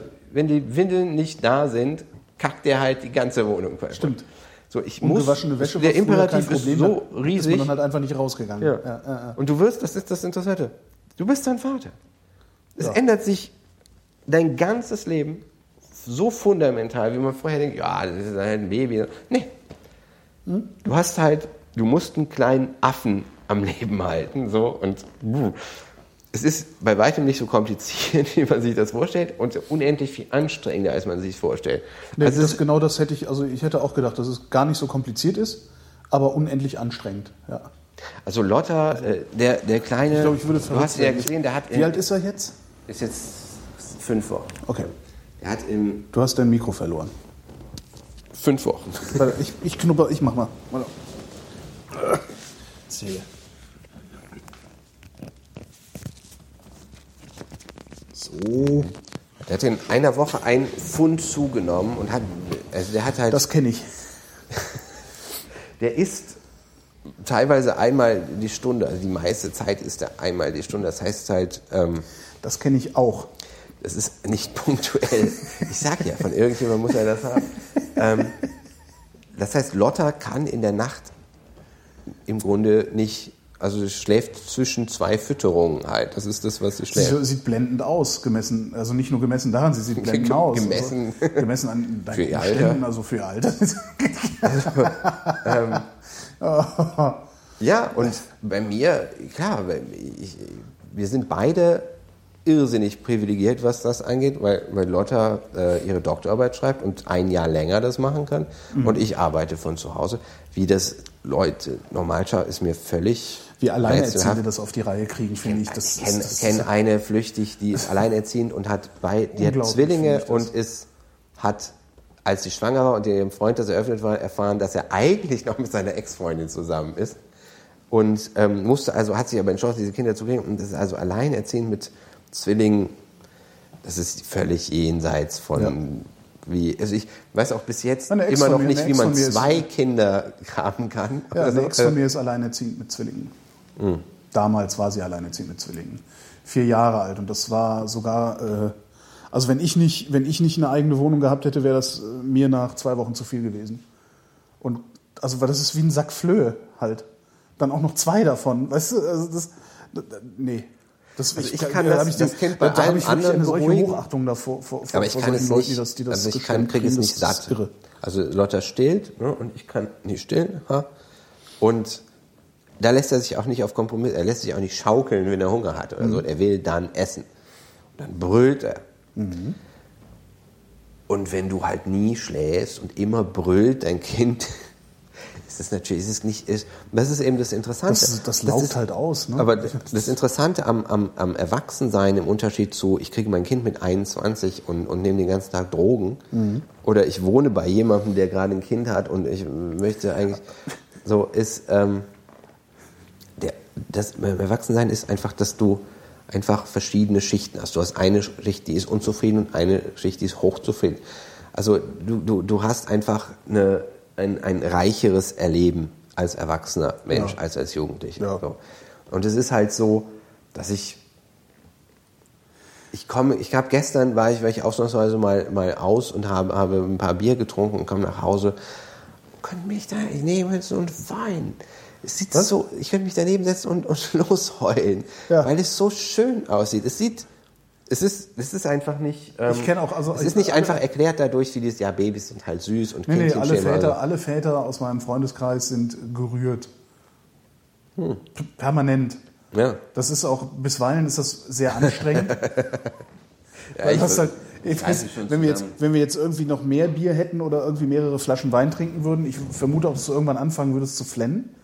Weil du einfach so irre gerührt wärst, und während du das, ich kenne das, also alle Väter in meinem Freundeskreis fangen irgendwann, wenn wir saufen und die von ihren Kindern erzählen, fangen die irgendwann an zu heulen. Das ist völlig faszinierend. Also, nee, das tue ich tatsächlich. Und schämen sich dann, fangen dann an, sich zu schämen, was immer ganz witzig ist, weil, und ich sitze dann und denke, ja, nee, ist ja egal, machen ja alle, scheint ja richtig so zu sein. Was ich interessant finde, ich dachte mein Leben lang, ich würde immer Angst haben, das Kind in den Arm zu nehmen, weil ich denke, ich töte es. So. Kannst du kaputt machen, ja. Das ist ja überhaupt nicht. Also du hast, irgendwie ist dir das mitgegeben, dass du mit dem... Sobald du siehst, ich finde das viel schwieriger, diese Schwangerschaft, dann ist mir das immer suspekt. Warum die Herztöne runtergingen, die Nabelschnur war um das Bein gewickelt, und er hat jedes Mal mit jeder Wehe, hat er sich ein wenig stranguliert sozusagen, ja, aber es war die Blutwerte, also es war kein Sauerstoffmangel. Meine beste Freundin ist schwanger.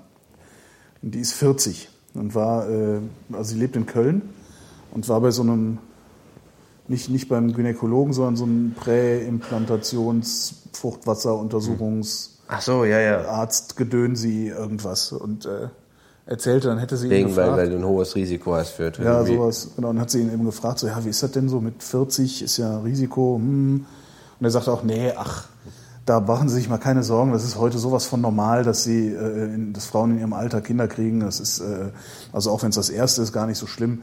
Also lassen Sie es mich so ausdrücken. Wenn Sie 20 wären, dann wären Sie entweder rechtsrheinisch oder hätten es nicht gewollt. Ja. Ich bin jetzt, also Lotta ist ja 10 Jahre jünger als ich. Ja. Ich bin jetzt zum ersten Mal da, dass ich das haben könnte. Ich weiß nicht, wie oft ich schon irgendwo mit jemandem war und habe die Pille danach. Man tötet ja sein Sperma, wo man es antrifft. Ne? Das ist ja wirklich so wie... weg damit. Jetzt habe ich zum ersten Mal, ich hätte es nicht vorher kriegen können. Ich hätte es auch nicht vor 5 Jahren. Was ich ja wirklich ein bisschen gruselig fand, war, dass du es angekündigt hast. Und zwar mit echt viel Vorlauf. Fand ich echt gruselig. Also, ja, naja. Wir haben es sagen wir es mal so. Du hast irgendwann gesagt, in einem Jahr kriegen wir ein Kind. Und genau das ist passiert. Und das finde ich gruselig. Ach so, angekündigt. Ich dachte, du meinst, ich habe irgendwann mal auf Facebook ein Foto von Lottas Bauch gestellt. Nee, du hast gesagt, dann und dann. Und das ist auch so. Ja. Da waren wir Eis essen am Viktoriapark. Sagen wir mal so, wir hatten ja diese sehr frühe Fehlgeburt. Das ist eine Art von Fehlgeburt, die hätte man vor 20 Jahren noch gar nicht so bezeichnet, weil ich glaube, noch vor 20, 25 Jahren ist man erst bei der zweiten ausbleibenden Periode zum Frauenarzt gegangen. Ja. Heute machst du eigentlich einen Test. Also wenn du hinkriegen willst. Ach so, ja klar, weil die gibt es ja überall im Automaten. Also hier hat sie, machst einen Test und dann gehst du zum Arzt und dann siehst du es im Ultraschall. Und wenn du es dann in der Woche danach nicht mehr siehst, hast du das Gefühl, du hast eine Fehlgeburt gehabt, was so richtig das eigentlich nicht ist. Also da muss man sich auch zu irgendwie stellen. Man hat irgendwie erfasst man das, also als Frau ist jetzt, müsste man Lotta fragen, aber erfasst man das emotional, dass das eine Fehlgeburt war, oder ist das eher so ein intellektuelles Ding? Lotta hat sehr geweint, aber es war nicht wie ein Kind stirbt. So. Also dieses Foto dann gepostet. Ich weiß, dass einmal hat eine auf Facebook geschrieben, sie, da kann noch so viel passieren. Ja, gut. Das geringste Problem wäre dann, dass Leute auf Facebook dachten, ich krieg ein Kind. Und vor allen Dingen sehen ja nun mal Leute bei einer schwangeren Frau, dass sie schwanger ist. Also all diese Fragen hier, was wird es oder sonst was, ist ja sowieso. Also ein Kind ist von dem Moment der Sichtbarkeit, so im 4., 5. Monat, sowieso eine halböffentliche Angelegenheit. Ein Kind ist kein dunkles Geheimnis, was man mit sich rumträgt. Und dieses das wollte ich nämlich eben erzählen. Der einzige Moment, wo ich tatsächlich geweint habe, Tränen in den Augen gehabt, war es wohl richtiger. Als ich von dem ersten Kind erfahren habe, dass es wird, da dachte ich nämlich noch, Schwangerschaft ist im Grunde, du kriegst ein Kind. Mir war überhaupt nicht bewusst, ich weiß nicht warum, ich dachte immer, Fehlgeburt wäre so ein Freak-Accident. Das wäre was ganz, ganz, ganz selten mal passiert. Nee, das passiert 25% der Fälle. Ja. So. Und ich kenne auf einmal wahnsinnig viele Leute, aber es war mir, ich habe zum Beispiel bei meinen Schwestern die Schwangerschaften nie als Risiko gesehen. Ich dachte immer, wenn man ist schwanger, man kriegt ein Kind. Ich habe nie so fürchterlich mich da einversetzt. So. Und in dem Fall, da war ich wirklich, ich habe schon mein Baby vor Augen gehabt. Und da war ich in dem Moment, und bei der zweiten war ich durchweg sehr viel skeptischer. Weil und zwar ein bisschen über Bande, dieses Lotta, zum ersten Mal, glaube ich, in meinem Leben nicht trösten können, war wahrscheinlich einer der dunkelsten Momente in meinem Leben und wo ich nicht unbedingt das nochmal erleben wollte. Das heißt, zu den einzelnen Terminen, wo man im Ultraschall sich das anguckt, bin ich teilweise wirklich mit den Nerven wirklich blank hingefahren. Also das war, ich fand das schwieriger als diese Geburt. Also weil so dieses, ist das Kind da oder nicht, ist so ein bisschen, als würde man so ein irres Blackjack spielen oder sowas. Weil da kommt zum Tragen, dass man als Mensch Wahrscheinlichkeiten nicht empfinden kann. Da ist die Wahrscheinlichkeit, ab der 12. Woche ist da irgendwie noch 1% und dann, okay. Aber wenn du reinguckst, ist es 50-50. Es ist entweder da oder nicht. Es ist entweder tot oder nicht. Es gibt in der 14. Woche kein Kind, was so, es ist okay. Es ist dann tot. Ja. Und wenn du dir vorstellst, dein Kind geht, es ist heute Schule und da ist ein Amoklauf und 50% werden erschossen. So ist halt unangenehm. Und du weißt vorher nicht. Du würdest welche. Halt vor allen Dingen auch, wenn eins wird erschossen, ist eine Schule mit 1000 Kindern und eins wird erschossen, schickst du es auch nicht hin. Und das ist bei all diesen anderen, wenn du so dieses bisschen Risiko-Down-Syndrom und so. Wir haben uns dann, ich glaube, als ich den Herzschlag gesehen habe, habe ich mir entschlossen, ich würde es auch mit Down-Syndrom kriegen, weil ich es irgendwie dann total mochte und dachte, die meisten Fehlgeburten sind Chromosomen-Apparationen so, und wenn der durchkommt bis zur Geburt, dann hat er sich doch auch verdient, also dann werde ich doch jetzt nicht. Dann hat er das, dann ist das okay. Ich habe überhaupt nichts dagegen, wenn man das macht, das ist eine sehr individuelle Entscheidung, aber die Tendenz ging dahin. Trotzdem habe ich mich gefreut, dass alles irgendwie dran ist. Ich habe wirklich zwischendurch gedacht, der muss nicht alle Hände haben. So, du erlebst zum ersten Mal, du kriegst dann dein Leben lang mit, alle sagen, das wiegt so und so viel und ist so und so groß. Und wenn du da drin bist in der Situation und du bist mit einer Frau zusammen, die du liebst und du möchtest gerne dieses Kind haben und du liest, 4% kommen mit Erbschäden zur Welt. So, also mit irgendwas, Hand zu wenig, Hasenscharte, Organschäden, dann merkst du, was es bedeutet, dass da aus dem Nichts sich ein vollständiger Mensch entfaltet. Und was für ein Wunder das ist.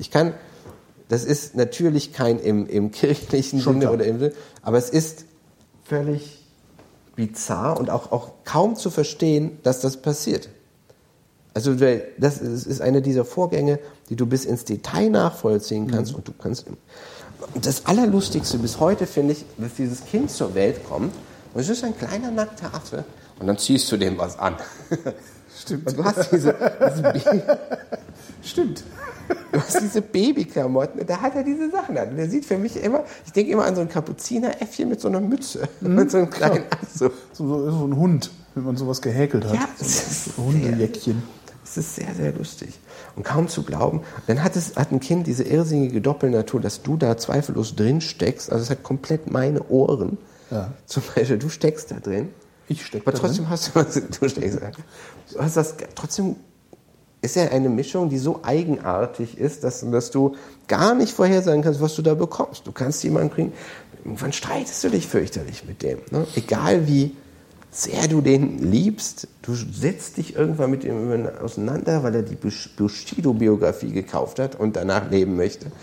Und das ist wahr. Also ich würde gerne, dass meine Eltern das noch miterleben, weil ich mehr als je zuvor weiß, wie sehr die mich geliebt haben müssen. Weil das ist ein irrsinniges Verhältnis, was man, glaube ich, nicht zum Beispiel in seiner Pubertät, gerade Pubertät treibt dich ja nur mal weg von deinen Eltern, was man einfach nicht immer in der Gänze versteht. So. Ja. So, davon habe ich jetzt erzählt. Wollt ihr eigentlich mehr Kinder haben? Oder vorher? Nee, ich meine so. Also, gibt ja viele, die sagen, nein, mindestens 2, wenn nicht sogar 3. Mein Nachbar hat 6 und sagt, das ist so geil, 6 Kinder, guck mal. Das ist so, und ich sage, ja, Alter, aber wie machst du das mit? So super, hier, guck. Immer was los. Wir wollen schon gerne mehr Kinder, klar. Aber die Sache ist ja, weiß, wie es ist heute, ne? Also, wenn die Wohnung hier schon so teuer ist. Das ist halt ein Armutsrisiko, ne? Interessanterweise, statistisch ist ein Armutsrisiko alleinerziehend sein und viele Kinder haben. Das sind, ich habe mal darüber geschrieben und ich finde, das ist immer noch ein sehr interessantes Thema. Das, was hier die Geburtenkrise oder die Demografiekrise auslöst, ist tatsächlich entspringt einer letztlich wahnsinnig rationalen Überlegung. Alle Leute, die ich kenne, ich habe kürzlich mal im Kopf durchgerechnet, du bist einer der wenigen, der in einer stabilen Beziehung lebt, aber eher kein Kind will oder jedenfalls. Die allermeisten, wo das gelingt, die so zwischen 25 und 35 eine einigermaßen stabile Beziehung haben, denken irgendwann über Kinder nach. Zwischen 25 und 35 hatte ich keine einigermaßen stabile Beziehung. Vielleicht daher. Also mittlerweile ist es tatsächlich so, selbst wenn Kathi sagen würde, ich will ein Kind haben, würde ich wahrscheinlich sagen, nee, sorry, ich bin jetzt mal raus, weil ich werde im September 44 und ich weiß nicht, ob ich fühle mich zu alt dafür. Mein Vater hat mich mit 53 bekommen. Ja, look where it got you.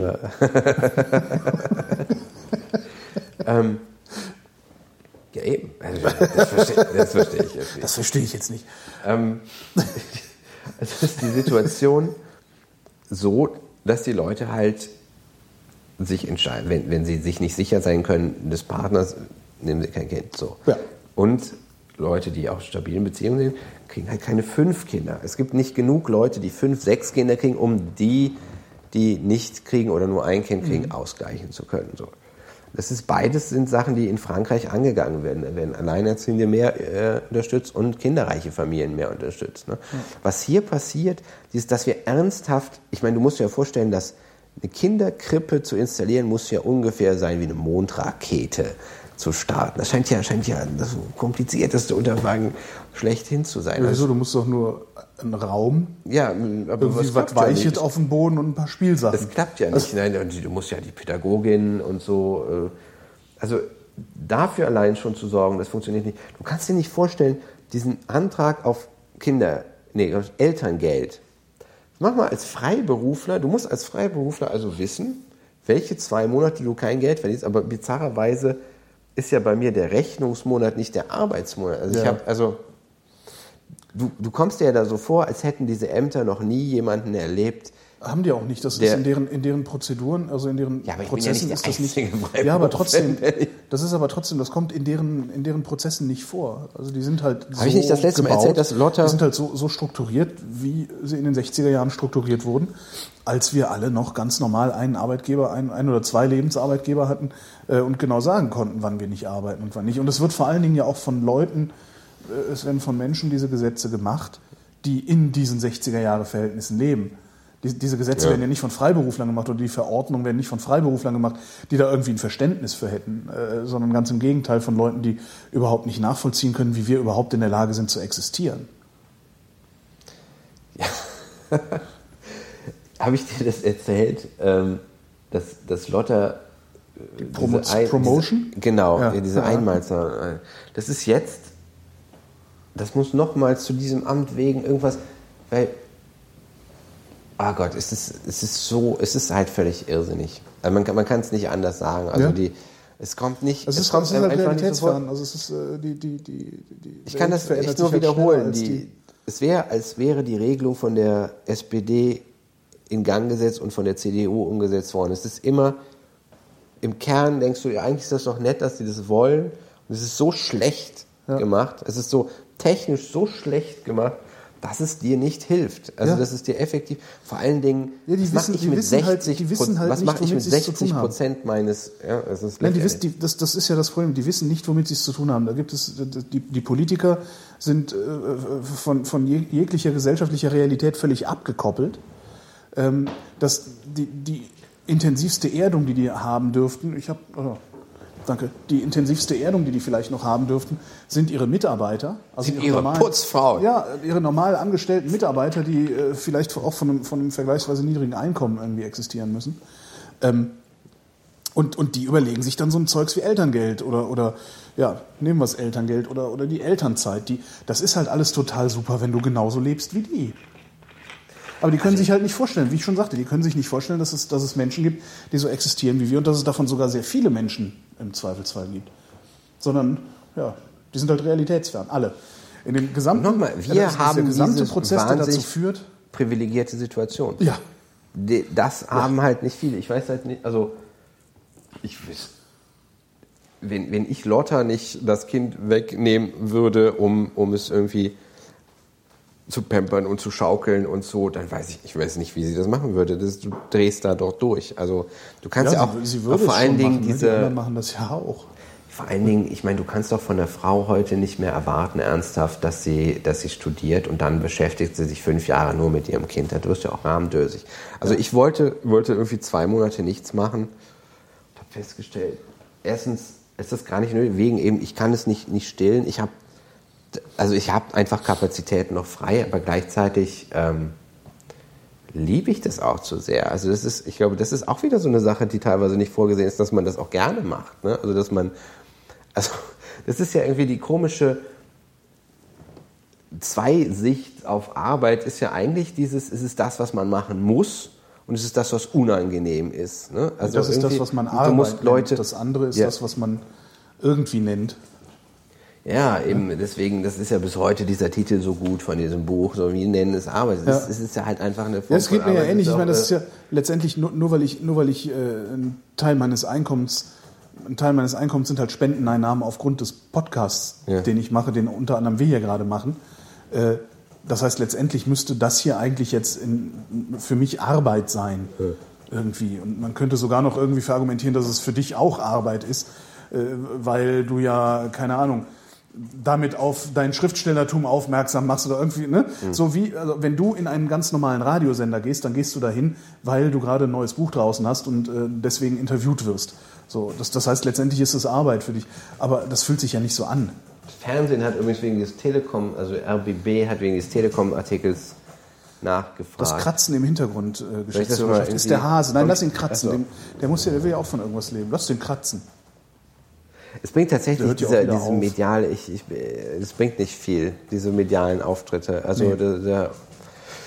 euch das letzte Mal schon erzählt. Also das wird. Ja, was ich hier mache, das fühlt sich halt nicht wie Arbeit an. Also das ist überhaupt keine Arbeit. Arbeit ist. Ich schäme mich auch immer, wenn ich dann irgendwie irgendwo bin, abends noch eine Sendung habe und sag so, ich fahr jetzt zur Arbeit.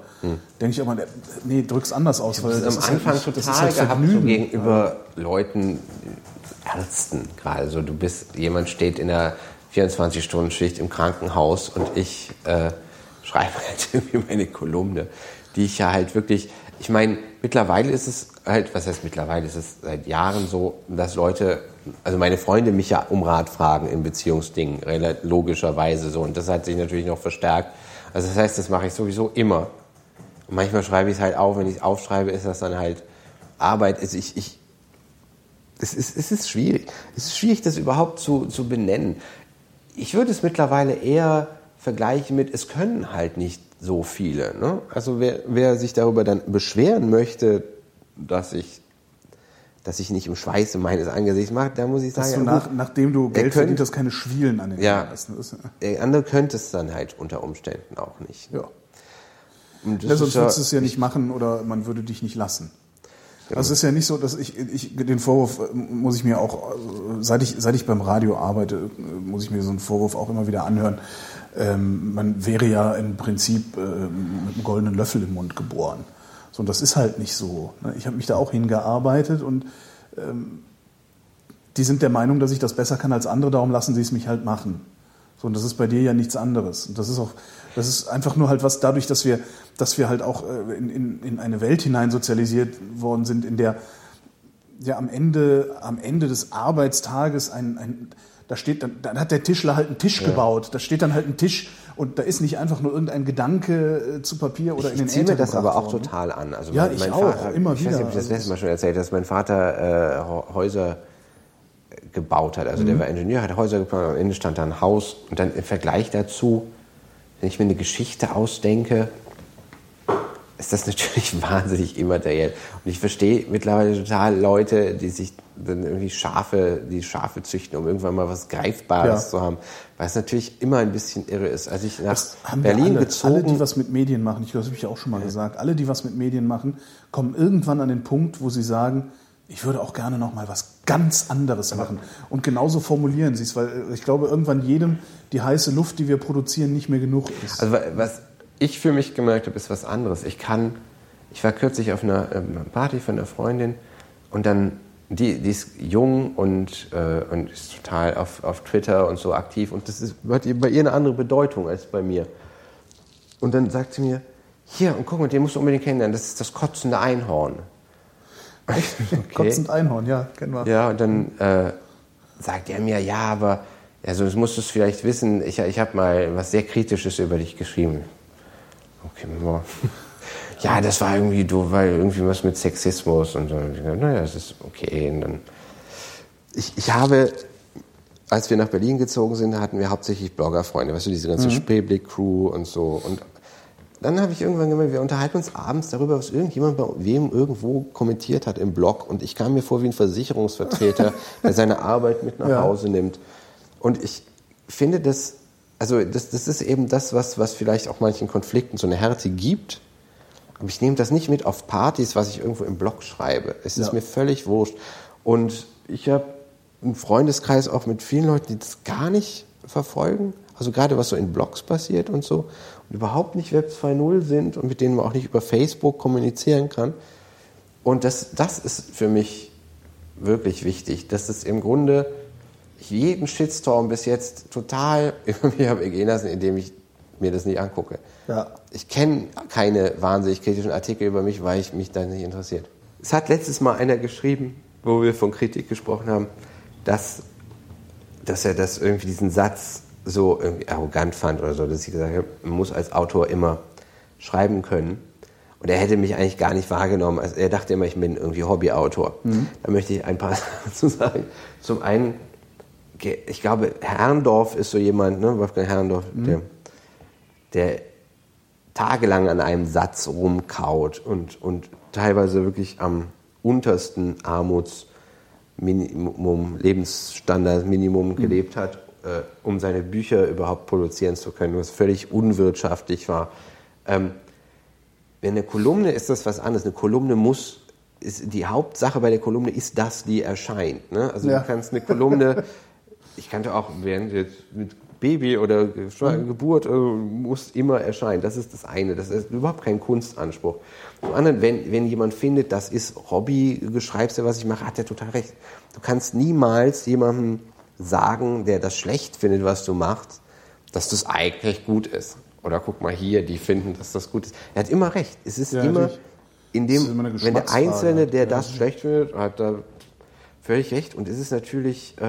Das Problem klingt ist, das total arrogant, wenn ich sage, das muss immer können. Es geht hier darum, da wir eben von Abgrenzung sprachen, du musst in Berlin, wenn du in Bonn sagst, ich schreibe ein Buch, sagen die Leute, Spinner, Vollidiot. In Berlin sagen die, ja, macht doch jeder. Ja. Du musst hier ein bisschen natürlich dich abgrenzen und sagen, na gut, aber ich habe halt einen Verlag, ich verdiene damit Geld, ich lebe davon. Ich habe nicht ein Buch in meiner Schublade, das immer größer wird oder sonst irgendwas. Ich habe nicht meinen dritten Roman geschrieben, den nur eine Festplatte kennt. Der davon handelt, wie ein erfolgloser Autor in Berlin seinen dritten Roman schreibt. So, und das ist es halt. Also dieses... wir leben beide, das ist eben dieses, wenn du in einem, sagen wir, künstlerischen oder kunsthandwerklichen Beruf arbeitest, ist natürlich dieses Gefühl, dass das kann ich auch oder das bin ich auch, stärker ausgeprägt als bei einem Zahnarzt. Und deswegen neigt man natürlich manchmal dazu, den Leuten zu erklären, du musst dann halt tatsächlich schreiben. Also wenn ich sammle gerade Leute für ein Buchprojekt und dann ist halt allen klar, wir müssen dann wirklich 20 Seiten, jeder muss dann 20 Seiten schreiben. Und dann kann ich nicht meine Künstlerfreunde anfragen, beziehungsweise meine selbst empfundenen Künstlerfreunde, die vom Erbe ihrer Eltern leben, die finden, sie könnten das, weil das nicht geht. Mit denen funktioniert das halt nicht. Und ich bin nicht im selben Genre tätig wie Wolfgang Herrndorf, der Literatur macht und wo das, wenn du dir das antun kannst, von 5.000 Euro im Jahr zu leben, das hat Sascha Lobo mal irgendwo geschrieben, das war so, wenn du das hinkriegst, ne, dann kannst du dann auch irgendwann hast du ja dann diese allgemeine Anerkennung, das ist aber was anderes, als was ich mache. Ne? Also ich sage, in der Kolumne kriege ich keine literarische Anerkennung, die muss halt hauptsächlich erscheinen. Ja, aber man muss es halt trotzdem können. Also. Ja, es muss halt, ja, aber das ist dieses...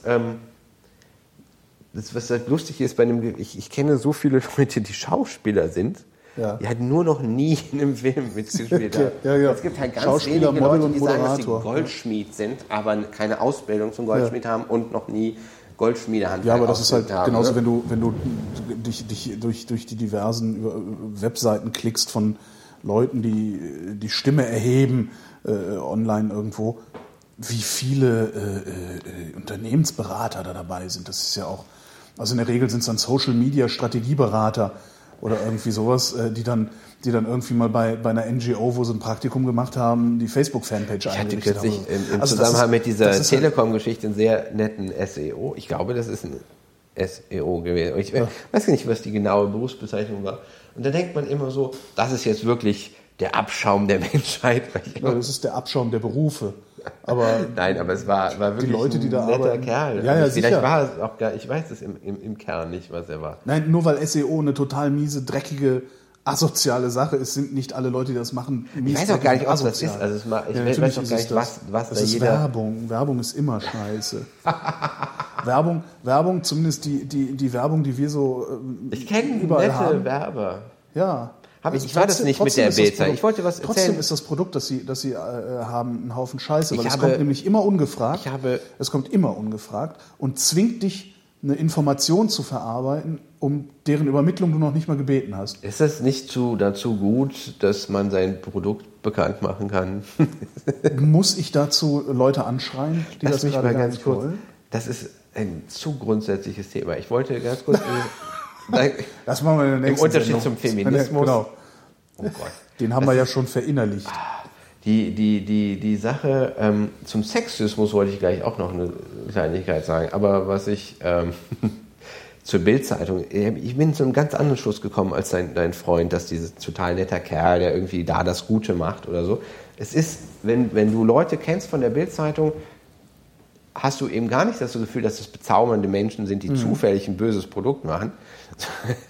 Du meinst, Max Gold hatte recht. die ticken halt genau so. Also ich kenne zwei Leute ganz gut, die tief im Boulevard sind. Max Gold hat gesagt, das sind schlechte Menschen, die Falsches tun. Ist das so? Sie ist extrem klatschsüchtig. Also sie erzählt dir und sie hat...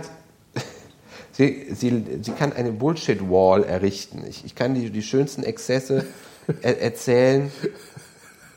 Sie hat ihren Mann gezwungen, sich katholisch taufen zu lassen. Und er hat dann im Rahmen dieses Kampfes dagegen, den er dann aber letztlich verloren hat, dann angefangen mit, ja, aber das Alte Testament, was da alles drinsteht und Quatsch. Und guck mal, dann Jonas und der Wal, dann lebt dann jemand im Wal. Und dann hat sie sich darauf versteift, dass ein Mensch im Wal leben kann.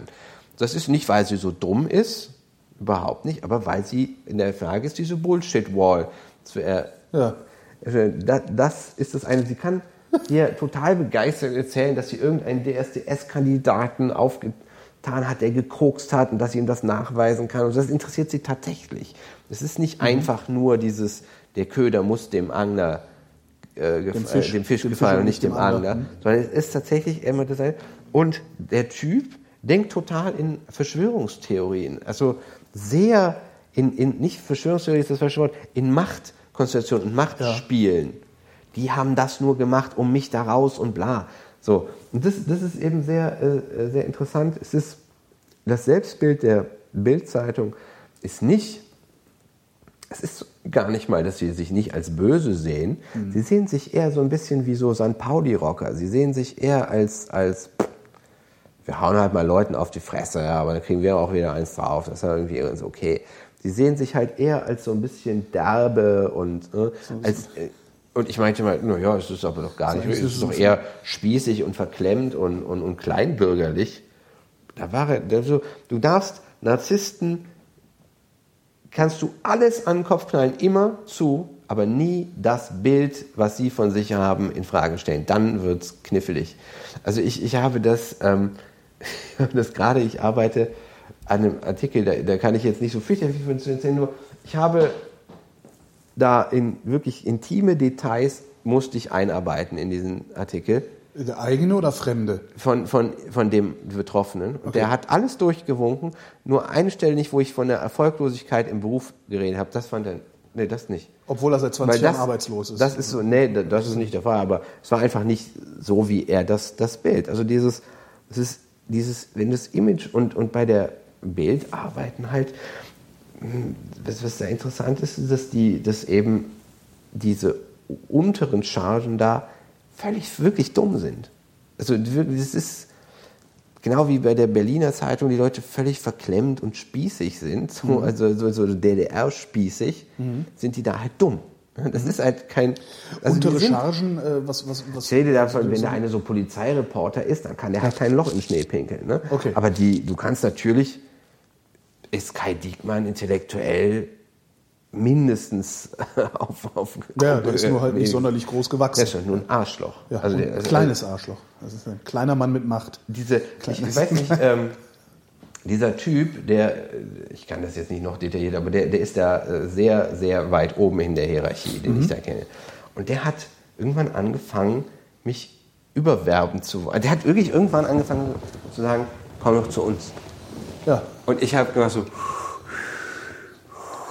So, diese Jeopardy-Melodie im Kopf. Ne? Das Ding ist, die wissen das und was ich hab damals darüber nachgedacht und gedacht, was eigentlich, ne? Ich kann ja meinen, wie ich schreibe gar nicht zur Bild-Zeitung. Also er war nicht Sprenger, sondern Bild. Ne? Ja. Also wenn ich kann den ja gar nicht in die Bild-Zeitung einbringen. Die haben einen riesen Erfolg, ich mache das ja auch nicht besser. Was die kaufen wollen, dann ist Loyalität. Die wissen, das ist ein bisschen wie ein Vampir, ein Knaben, mit Knabenblut sich auffrischt ist. Die wissen, alle, wir haben uns oft gefragt, was wollen die von uns? Ich saß unter diesen Springer-Leuten zum Beispiel mal, wenn die Geburtstag feiern, dann treffen die sich nur mit diesen denen. Ne? Die kennen das auch, die haben auch ihre Filterbaden. Und dann sitzen die da und schauen mich an und ich verdiene im selben Beruf Geld und nur mit Sachen, die ich mag. Ja. Das ist Völlig irre, weil sie ihre Seele halt alle mit 19 verkauft haben. Die haben ja, aber merken die das überhaupt noch? Oder sind die mittlerweile ist das doch auch ein Beruf, den sie mögen, oder? Auf irgendeine Art wissen sie das. Also das ist eine ganz interessante Sache, dass sie das irgendwie, sie finden da andere Aspekte von geil. Die Macht, die du hast, der hat mir gesagt, wenn wir in der Bild-Zeitung titeln, dass Leute, holt euer Geld von der Bank, dann machen die das. Ist der Staat halt pleite. Und das ist so dieses, ich habe kein, als Autorenseele kein Gespür für Macht. Wenn ich das eben sage, so, wir haben da eine Macht, die nicht haben, dann ist das eine sehr, sehr, sehr abstrakte Geschichte. Das ist so dieses, ich kriege ein Feedback von bestimmten Leuten, wo ich weiß, die erreichen die nicht. Das ist dann dieser Machtbegriff. Aber naja, und bestimmt auch, also das ist arbeiten da an einem viel, viel größeren Rad. So. Und das ist für die Spannung wahnsinnig viel Geld.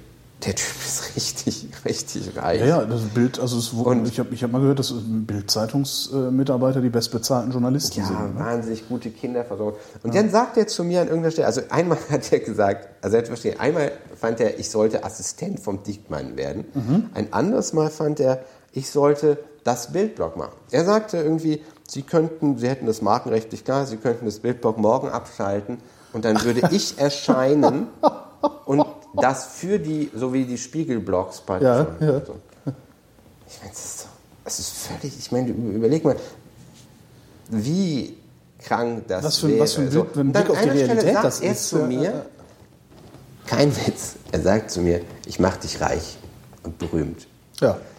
Und du musst mir überlegen, du sagst, ich war da schon 38, du sagst zu einem erwachsenen Mann, dasselbe, was du zu einer kleinen 20-jährigen Halbprostituierten sagst, wo du sagst, hey, klar, wie soll das funktionieren? In was für einer Welt funktioniert das? Ich wüsste gerne, ob er das könnte. Ich wüsste gerne, ob das funktionieren würde. Ob es funktionieren also würde, mal, dass die Bild-Zeitung dich reich und berühmt wenn du sagst, okay, ich tritt bei der Bild-Zeitung ein, verdiene ich halt mehr. Ja. Schon mal. Berühmt. Aber das ist halt nicht reich, selbst wenn es 100.000 im Jahr sind. Ich bin der Überzeugung, dass Autoren heute... Ich habe hier das Buch, was ich gerade lese. Ich weiß nicht, wie der Typ heißt. Super Buch. Kann man nicht lesen. Chet Haubach. Ich lese dauernd Bücher, wo ich mir Autoren nicht merken kann. Bei Zeitungsartikeln muss ich 500 Mal den Typen gelesen haben und sagen, der ist ja eigentlich gut. Der ist ja, Axel Hacke. Das kann es geht mir eher. Kein Autor ist berühmt. Das ist überhaupt keine Kategorie, in der ich überhaupt denke. Ich will, nochmal, ich sage, im Fernsehen sage ich sowieso, ich habe einmal diese Vox-Geschichte gemacht, habe seitdem diese 200 Frauen auf Facebook als Freunde, die nachts Vox gucken. Oh, auch nicht schlecht. Und ich glaube, man könnte die heute noch erkennen in meiner Freundesliste, wer die sind. Ich glaube, wenn man als neutraler Beobachter da reingeht. Ich schaue mir das mal an. Nein, es ist so, dass du sowieso, Ruhm ist überhaupt keine, genau wie Macht, keine Kategorie, in der ich denke. Geld ist eine Kategorie, in der ich denke, aber nicht um jeden Preis. Also ich finde, das ich denke da oft, dann könnte ich auch eine Bank überfallen. Also ich kann Ruhm ist, glaube ich, auch, also ich finde mal, es gibt so zwei Arten von Ruhm. Also es gibt einmal diesen Ruhm, der in die Öffentlichkeit strahlt, also wo du auf der Straße rumläufst. Du wirst erkannt, du hast viele Leser, du hast viele Hörer oder sogar viele Leute kennen dein Gesicht, weil du im Fernsehen regelmäßig auftrittst. So. Das ist die eine Sache, die Ruhm ist. Das andere, was Ruhm ist, ich weiß nicht, ob das nicht vielleicht auch, Macht ist es eigentlich nicht, sondern wenn dein Marktwert hoch ist, sodass du irgendwo anrufst und sagst, guten Tag, hier ist Malte Welding oder guten Tag, hier ist Holger Klein, ich würde gerne meinen Chefredakteur sprechen, dass du dann auch durchgestellt wirst. Also ich glaube, das ist so eine zweite, das ist so ein Parallelruhm, den es da gibt. Also das ist noch nicht mal zwingend Macht, sondern einfach so ein Bekanntheitsgrad, den man irgendwann hat innerhalb dieses Systems. Es hat ein Leser geschrieben unter meinen Telekom-Artikel, er könnte das überhaupt nicht fassen, dass weil ich ein paar Telekommunikationsunternehmen angeschrieben habe und die alle also reagiert haben mit Marketingformeln, also mit Satzbaukostensätzen. Und dass sie mir da so antworten. Ich habe gesagt, ich bin nicht existent. Es ging nicht um dich, sondern du als die Berliner Zeitung wahrscheinlich, ne? Nee, also da war es erstmal, der meinte, ich hätte schon damals, als ich auf der, tatsächlich, was so passiert ist, auf der Vodafone-Facebook-Seite gefragt habe, hallo, ja, könnt ihr mal, da hätten sie schon sehen müssen, ah, das ist Maite Welding. Mhm. So, weil riesen Shitstorm-Fähigkeit hat er mir attestiert, ja, und so ticken die nicht so, also dafür bin ich eine viel, viel zu kleine Nummer. Ja, sicher. Nur, aber, dass ich dann als Berliner Zeitung da schreibe und immer noch nichts kommt, ist natürlich echt so... Wow. Ein bisschen frustrierend fast schon, ne? Ja, ja, also das ist schon interessant, dass du die sind unkackbar. Also ja, musst dir das mal vorstellen, Vodafone ist der weltweit zweitgrößte Telekommunikationsanbieter nach so einer chinesischen Firma und dann kommt Telefonica, die riesig sind auf dem südamerikanischen Markt, also O2 und so, alles sind... Den kannst du nicht... Du kannst nichts schreiben über die. Du kannst schreiben, die haben alle Kinderpornos auf den Rechnern. Es ist scheißegal. Das ist wie mit der katholischen Kirche. Ja. Die ficken. Du musst dir mal wirklich vorstellen. Ich habe eine lange, sehr seriöse BBC-Dokumentation darüber gelesen, wo gesagt wird, der war überall endemisch. Es war nicht irgendwo wie eine Epidemie, dass ein paar pädophile Priester, die in verschiedenen Kirchen das ausgebreitet haben, sondern überall in der Struktur versteckt sitzt die Möglichkeit, dass Kinder missbraucht werden, verwaltet werden. Es gab Klöster, wo 5, 6, 7 zu jeder gegebenen Zeit über 30 Jahre lang immer wieder das gemacht wurde. Und es hat nicht den geringsten Einfluss. Es hat null.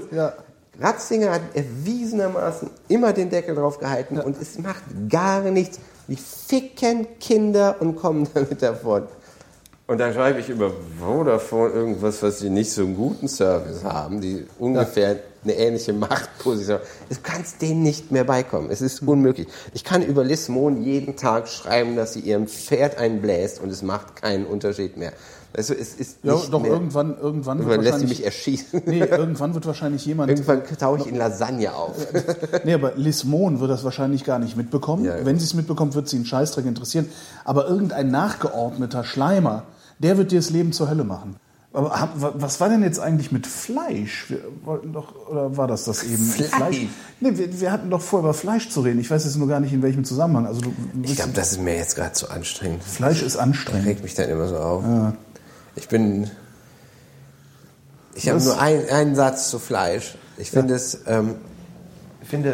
falsch, die Ansicht, dass das der Verbraucher wissen soll. Ich stand kürzlich neben einer älteren Dame bei den Eiern und die wollte wirklich das Richtige tun. Die wollte von zufriedenen Hühnern das kaufen. Aber was machst du denn da? Ich beschäftige mich damit und blicke es teilweise nicht mehr. Was jetzt? Warte, frei ist. Ja, und man kommt dann halt... Bodenhaltung, Freilandhaltung. Bio, super Bio. Ja. Und es ist halt wahnsinnig... Jetzt noch mal, wenn ich betrunken die Berliner Straßen ziehe und einen Döner esse, der schreibt ja Bio aus sein, der schreibt ja mit Edding Bio aus seinem Ding. So was kann ich doch im Ernst nicht mehr. Warum zum Teufel kann der Staat nicht einfach verbieten, dass man Tiere quält? Ist das nicht sogar verboten? Ja. Das Problem ist halt die Definition von Qual. Die Qual ist, ja eben, du hast dann irgendwie... Du findest Gutachter, die dir sagen, naja, haben wir keine Fressfeinde, das ist für die eigentlich total super, da wie in der Tokioter U-Bahn irgendwie ihr Leben zu fristen. Ich finde schon, dass man... Ich finde es absolut unanständig, dass diese Tiere nie gelebt haben, dass ich Zombiefleisch esse und dass ich gar keine Wahl habe, das zu sehen. Ich bin überhaupt nicht der Meinung, dass man überhaupt kein Fleisch essen dürfte. Ich finde halt, es müsste ein Bucket bei Kentucky Fried Chicken 50 €, kosten. Ja. Früher gab es mal die Grünen mit ihrer Forderung, ein Liter Benzin müsste 5 Mark kosten. 5 Mark. Das war die haben es noch nicht mal gefordert, sondern die haben gesagt, wenn man die Umweltschäden einpreisen würde, dann müsste man 5 € dafür verlangen. Ja, und genauso sehe ich das halt mit Fleisch auch. Ja. Wenn du alle Umweltschäden mit einrechnest und nicht einfach bestimmte Sachen einfach nicht darfst, also sowohl fürs Tier nicht, als auch für den Menschen nicht.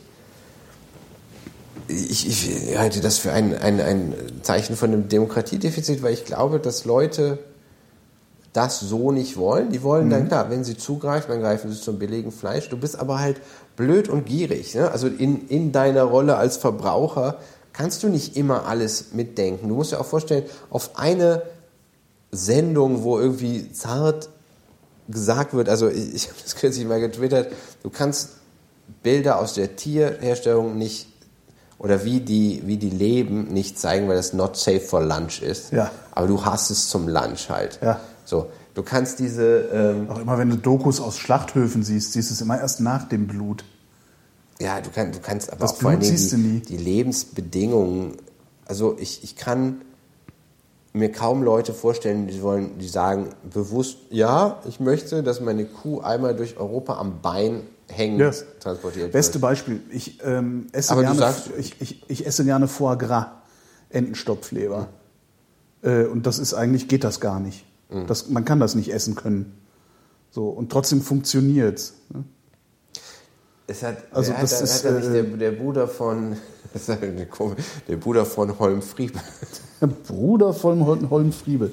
Der Jens Friebel, der wahrscheinlich viel bekannter ist als Holm-Friebel, so, ja.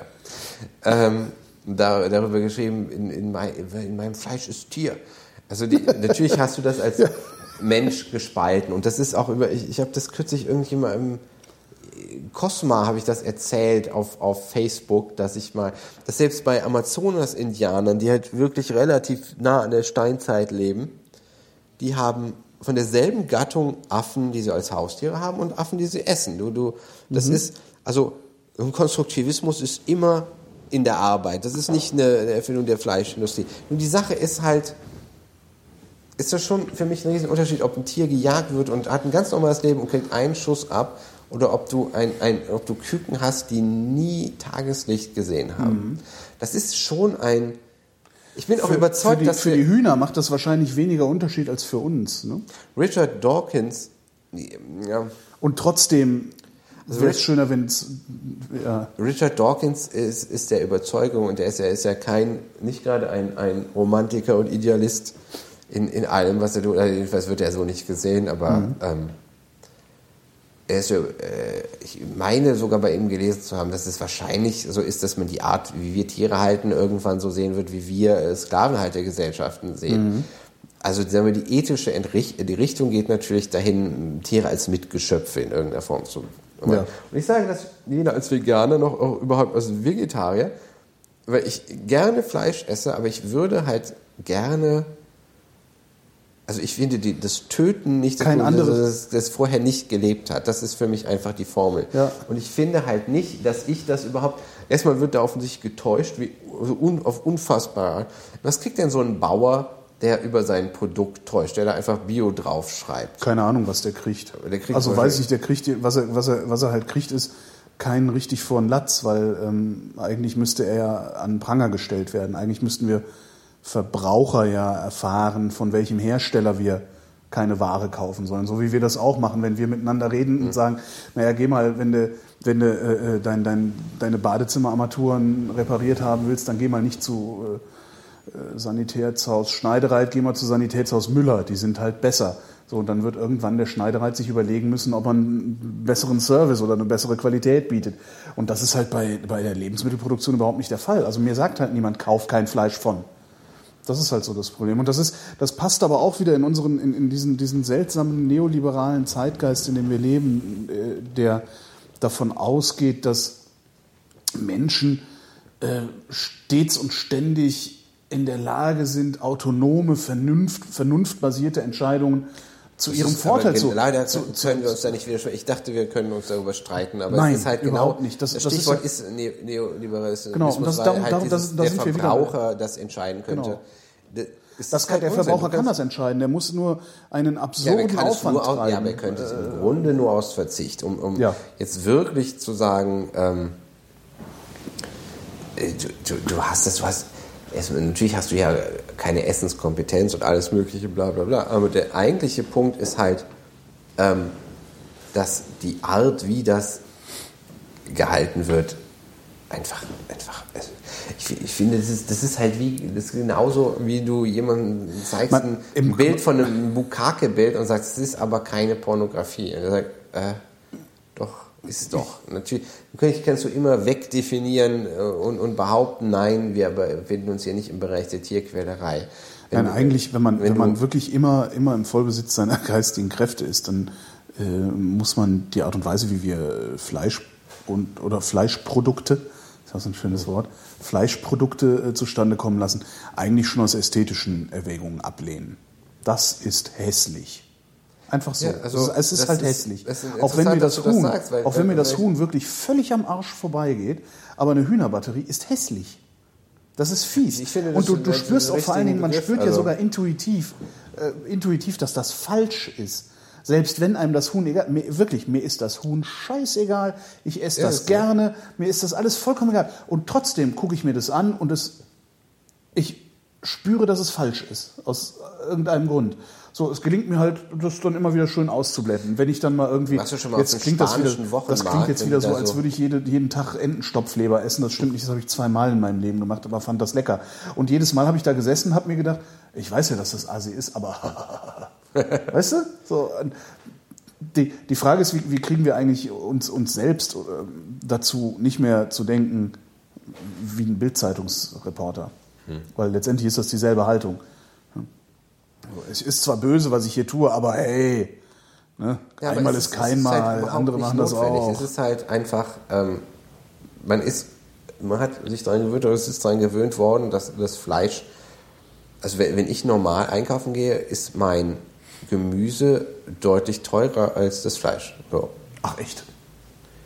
Naja, also wow. Ich kaufe kein Fleisch im Supermarkt. Also ich kaufe nur ich habe so ein, da muss ich auch relativ weit fahren, bis ich den nächsten Biometzger finde, aber da fahre ich dann hin, um Fleisch zu kaufen, sonst kaufe ich kein Fleisch. Mhm. Also so verantwortungsvoll oder wie auch immer bin ich dann doch. Also wenn ich eine Lasagne mache, ist da in der Regel für 10 Euro Fleisch drin und es ist keine große Lasagne. Also. Wenn ich...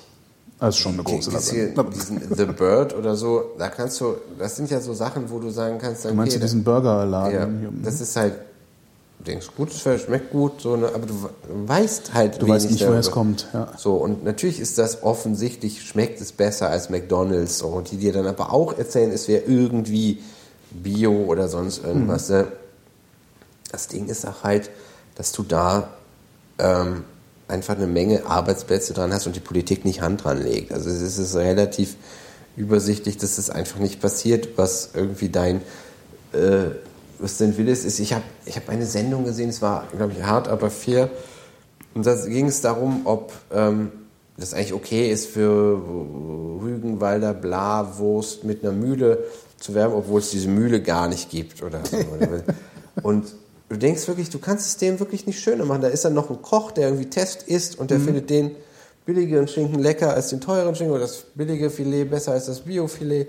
Aus Versehen und es ist alles läuft für diesen Typen und er wird halt nicht konfrontiert mit, schau mal diese Bilder dir an, guck mal, was da war. Und das ist genau, was du sagst, es ist hässlich. Im Grunde müsste man die Unternehmen dazu verpflichten, die Bedingungen, und zwar eben eine dritte Partei, geht hin, macht Fotos, wie es da aussieht und das kommt auf die Wurst. Ja. So, die Originalfotos, das ist genau, wie sie Bilder von Lungenkrebs auf Zigaretten machen wollen. Es geht einfach darum zu sagen, und zwar musst du das wirklich, du musst die Norm da selber setzen als Gesetzgeber, dass das nicht geht. Du kannst nicht sagen, du lässt eine Sklavenhaltergesellschaft, sagst du auch nicht, na, wer will, kann gerne noch und das muss halt dann jeder selber wissen. Genau, es geht halt nicht. Man muss das ein klares moralisches Urteil und wie du willst, ein ästhetisches Urteil darüber treffen. Und sagen, es geht nicht, es tut mir leid. Ibrahim Efsan, der Gründer von Sevenload, hat das mal auf Facebook geschrieben, das fand ich ganz interessant. Was wäre da eigentlich verloren, ne? Wenn du würdest McDonald's dicht machen? Da hast du unglückliche Leute an der Kasse und unglückliche Leute, die da braten. Naja gut, die unglücklichen Leute an der McDonald's-Kasse, die würden dann halt irgendwo anders unglücklich vor sich hin arbeiten. Das weiß ich nicht. Das sind ja immer Ersatzursachen. Es geht ja erstmal um die Frage ist, ob wir als Sklavenhaltergesellschaft überhaupt schon aufgehört haben zu existieren oder ob nicht vielleicht die Leute, die da an der Kasse stehen oder die Burger braten, die modernen Sklaven sind. Es gab ja einen Grund dafür, dass Sklaven aufgehört haben zu existieren, war, dass ja der Proletarier billiger war als der Sklave, weil du für den keine Lebenserhaltungskosten zahlen musstest. Und du hast ja, also du musst einen Sklaven ja immer ernähren, während den Proletarier musst du ja nur irgendwie Geld bezahlen und dann sagen, ist er selber schuld, wenn er sich davon nicht ernähren kann. Das hast du halt da nicht. Ne? Du musst ja die Zähne instand halten und so. Und da soll der ja nicht einfach so sterben. Das war am Ende wahnsinnig ineffektiv. Ne? Aber dass wir auf dem Wege also per Gesetz sozusagen dafür sorgen, dass McDonald's kein Fleisch mehr verkaufen kann und darum der Burgerbrater nicht mehr einen unglücklichen Job machen muss. Ich habe das Gefühl, als würde das viel stärker miteinander zusammenhängen, dass es diese Jobs gibt, als wir uns das gerade vorstellen. Also vielleicht ist das Vorhandensein einer solchen Unterschicht, ist es eine Unterschicht eigentlich, die da arbeiten, oder ist es die untere Mittelschicht? Ich weiß es gar nicht. Da immer mit neuen Begriffen, aber dass das Vorhandensein einer das ist ja ein großer Teil der Bevölkerung. In den USA arbeiten ja zum Teil Rentner. Und dass das Vorhandensein solcher Arbeitsplätze letztlich dieselben Ursachen hat wie das Vorhandensein dieser Fleischproduktion. Also dass die nicht sich gegenseitig bedingen, sondern dass es irgendeine andere Bedingung gibt, die diese beiden Sachen möglich machen, die diese beiden Sachen bedingen. Also dass der Systemfehler tiefergehend ist als... Du hast auch in der Fleischindustrie natürlich wieder sehr, sehr reiche Leute. Einer, der Präsident von Schalke ist ein Fleischmilliardär, der jagt da irgendwie Tausende von Schweinen jeden Tag durch die also du kannst... Was ja ganz interessant ist, das stellen sich Leute ja zum Teil so vor, du kannst ja problemlos in der Zeitung sowas schreiben. Ja. Über jetzt Vodafone und O2 und E+. Es sagte kein Redakteur, nee, das ist zu kritisch und das sind Werbekunden von uns. Das habe ich jedenfalls das ist mir noch nie begegnet. Das war anders. Die Zeitung muss in ihrer Gesamtheit so angenehm sein, dass sie ein Werbeumfeld ist, und dann sagen die, na gut, du schreibst da irgendwie einen langen Text darüber, was ja schwierig ist. Aber guck mal, wir schreiben hier, du hast ja super DSL für nur 14 €. Und dann setzt du da irgendwie noch eine Frau dahin, die hübsch aussieht und denkst, oh, so würde ich auch gern. Oder so eine Freundin hätte ich auch gern. Das ist viel attraktiver, als was immer ich da schreibe. Deswegen ist das denen völlig egal. Ja. Es ist immer, ich meine, das klingt jetzt wie ein 15-Jähriger, aber natürlich, du hast beim Shoppen hörst du Nirvana und... der Typ sich tausendmal erschossen haben, weil er das alles nicht mehr ertragen hat. Wenn du dazu so smooth irgendwie einkaufst, dann funktioniert das. Du kannst keine Kapitalismuskritik mehr machen in einem Buch für 13,99, was bei Bertelsmann erscheint und bei Amazon vertrieben wird oder sonst irgendwas. Natürlich, du kannst dir schreiben. Wird nichts dir verboten. Hm? Es wird höchstens vereinnahmt. Ne? Entweder einfach so vereinnahmt, oder dann das Beste, was dir noch passieren kann, oder das Äußerste ist, dass das Ganze ironisch verstanden wird. Als ich noch so richtig links war mit 15, bin ich daran völlig verzweifelt, und mittlerweile sage ich, ich bin Autor und muss nicht mehr klar irgendwo stehen. Wir nennen es Alterszynismus. Es ist am Ende ist ja ein Großteil von, du bist nicht mehr so links, ist halt einfach aufgegeben haben. Was soll man? Das ist ja klar. Also irgendwann stellst du halt fest, wie du gerade schon sagtest, dieses du kannst die klarste Haltung der Welt haben, es ändert die Welt nicht so, wie du sie gerne hättest. So, das heißt, man muss sich irgendeinen anderen Umgang mit der Welt überlegen. Man kann ja immer noch versuchen, sie zu ändern, aber es funktioniert halt nicht so, wie man sich das vorstellt, wenn man 15 ist oder 15 geblieben ist, wie viele 30-Jährige, die man so im Internet beobachten kann. Wir haben da kurz eben in der Pause darüber gesprochen, dass ich habe ein Reservoir von 3 Stunden Gesprächsstoffen, die sind da letztes Mal draufgegangen, deswegen reden wir immer über dasselbe. Damals, als Afghanistan gerade in den Medien war, meine damalige Freundin hat das in ihrer Doktorarbeit sich damit befasst, war Afghanin, ihr Vater war da politisch aktiv. Ich habe also dauernd aus erster Hand erfahren, und wir hatten aus Afghanistan, und wir hatten einen Nachbarn, der im Entwicklungshilfeministerium war. Der hat erzählt, wir haben also wahnsinnig oft darüber nachgedacht, wie kann dieses Nation-Building funktionieren in Afghanistan. Mhm. Und der Nachbar hat gesagt, wir haben so viel Geld für Afghanistan, dass wir eigentlich die Projekte alle sind überfinanziert. So viel Geld kann das Land gar nicht aufnehmen. Ja. Also was willst du damit machen? Du kannst ja nicht einfach alles mit Straßen zubauen. Oder so. Und dann stehst du in diesem Land und die ganze Welt, also alle Erstweltstaaten, wollen, dass dieses Land ein Erfolg wird. Mhm. Und alle Thinktanks beschäftigen sich damit. Was machst du da? Und du denkst darüber nach. Und du hast in jeder afghanischen Familie mindestens ein Problem. Und das ist immer der Vater. Und es sind die älteren Brüder. Und es sind die Frauen, die es mitmachen. Die Rückständigkeit sitzt so tief in den Köpfen. Du hast so viele strukturelle Probleme. Du hast so viele Infrastrukturprobleme. Meine Freundin war ein halbes Jahr in einem Dorf, wo die jungen Männer, also wenn du so tribale Strukturen aufgreifst, die normalerweise so aussehen, dass die hier in Altenheim sind oder Rentner sind, Opium rauchen. Dann hast du da auf einmal 20-Jährige, die Opium rauchen. Du hast ganze Dörfer, die drogensüchtig sind, die Kinder sterben, wie die fliegen. Und es ist im Grunde klar, wird heute nachdem du da 10 Jahre Krieg hast und die Bundeswehr Milliarden da in den Sand gesetzt hat, es wird immer gesagt, ja, wir haben aber Schulen für irgendwelche Mädchen. Schulen und Brunnen. Hm. Und es geht dem Land wahrscheinlich, es ist schwer zu sagen jetzt, natürlich gibt's immer irgendwo Erfolge und nicht, aber wahrscheinlich, sobald die rausgehen, sind wahrscheinlich die Taliban wieder da. Mhm. Aber dann zu sehen, mit all deinen Ideen, die du hast und mit all deinem Enthusiasmus und sogar dem Geld, was du sonst nie hast in der Entwicklungshilfe, das ist so verdammt schwer. Ja. Und das ist oft was ich denke mit diesem ganzen Idealismus, man müsste einfach nur. Das ist eben das Ding. Und das ist das, was man mit 15 denkt. Man müsste, weil das, was sein müsste, der Ist- und der Soll-Zustand sind so deutlich, dass man denkt, ja, guck diesen einen Schritt, mach dort den bitte und dann. Und dann siehst du, wow.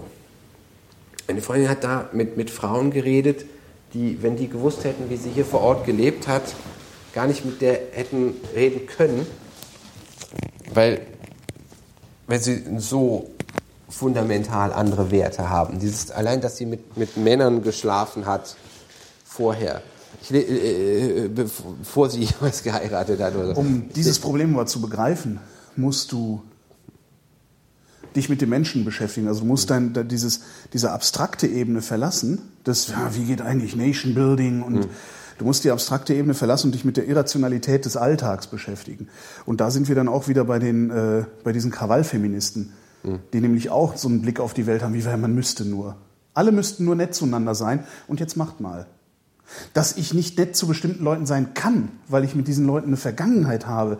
Das ist, also diese ganzen irrationalen Sachen, die unseren Alltag ja eigentlich bestimmen, sieht halt keiner. Und das hast du bei so einem Afghanistan-Problem dann offensichtlich auch. Ich habe einen sehr interessanten Artikel gelesen in einem feministischen Blog, da ging es darum, dass sie in einem Club war, nach langer Zeit, in einem heterosexuellen Club. Also so wie sie das geschrieben hat, ging ich davon aus, dass es eine lesbische Frau war. Und sie ging da rein. Und was real passiert ist anscheinend, ein Typ hat irgendwie sie so angemacht oder so irgendwie so seine Zunge rausgestreckt, irgendwie so gezüngelt. Und eine, ich glaube, das war's. Was sie aber empfunden hat, ist, dass sie irgendwie bedrängt wurde und so. Sie ist da rausgegangen, den Tränen nah, total aufgelöst, mit totalem Hass auf die Welt, weil die blöden Frauen das da alle irgendwie mitgemacht haben und konnten nur die hübschen Frauen tanzen, die anderen wurden alle an die Wand gedrängt und so. Und das, was sie subjektiv empfunden hat, habe ich noch nie in irgendeinem Club gesehen. So. Und du denkst, okay, ich habe in meinem nahen Umfeld eine Frau, die, darüber habe ich auch mal geschrieben, die ist 4 Jahre lang von 10 bis 14 missbraucht worden. Und zwar in einer Zeit und in einer Struktur, dass es keine Möglichkeit gab, sich dagegen zu wehren. Sie ist von ihrem Vater verprügelt worden und von ihrer Mutter völlig kalt behandelt worden. Und es waren die Mitte der 50er, Anfang der 60er Jahre, war ein Dorf. Sie war überhaupt nicht aufgeklärt. Sie hat nicht verstanden, was da passiert ist. Du kannst das ja noch nachlesen. Ist das reine nackte Grauen. Ihrem Bruder ist dasselbe passiert. Der Zeit seines Lebens in verschiedenen Psychiatrien gesessen. Du wirst vollkommen zerstört davon und da kann man nichts dran schönreden. Trotzdem weiß sie, dass nicht die Welt so einfach ist und ihre ihr Schluss aus der dem ganzen Erleben ist überhaupt nicht, dass Sexualität das Problem ist, weil das mit Sexualität gar nichts zu tun hat, sondern dass die Fähigkeit von dem Kind, sich wehren zu können und Nein sagen zu können und dass autoritäre Strukturen hinterfragt werden müssen, dass es ist. Mhm. Anstatt zu sagen, da hat mich ein Typ angemacht, also ist alles Grauen dieser Welt auf meinen Schultern mal wieder.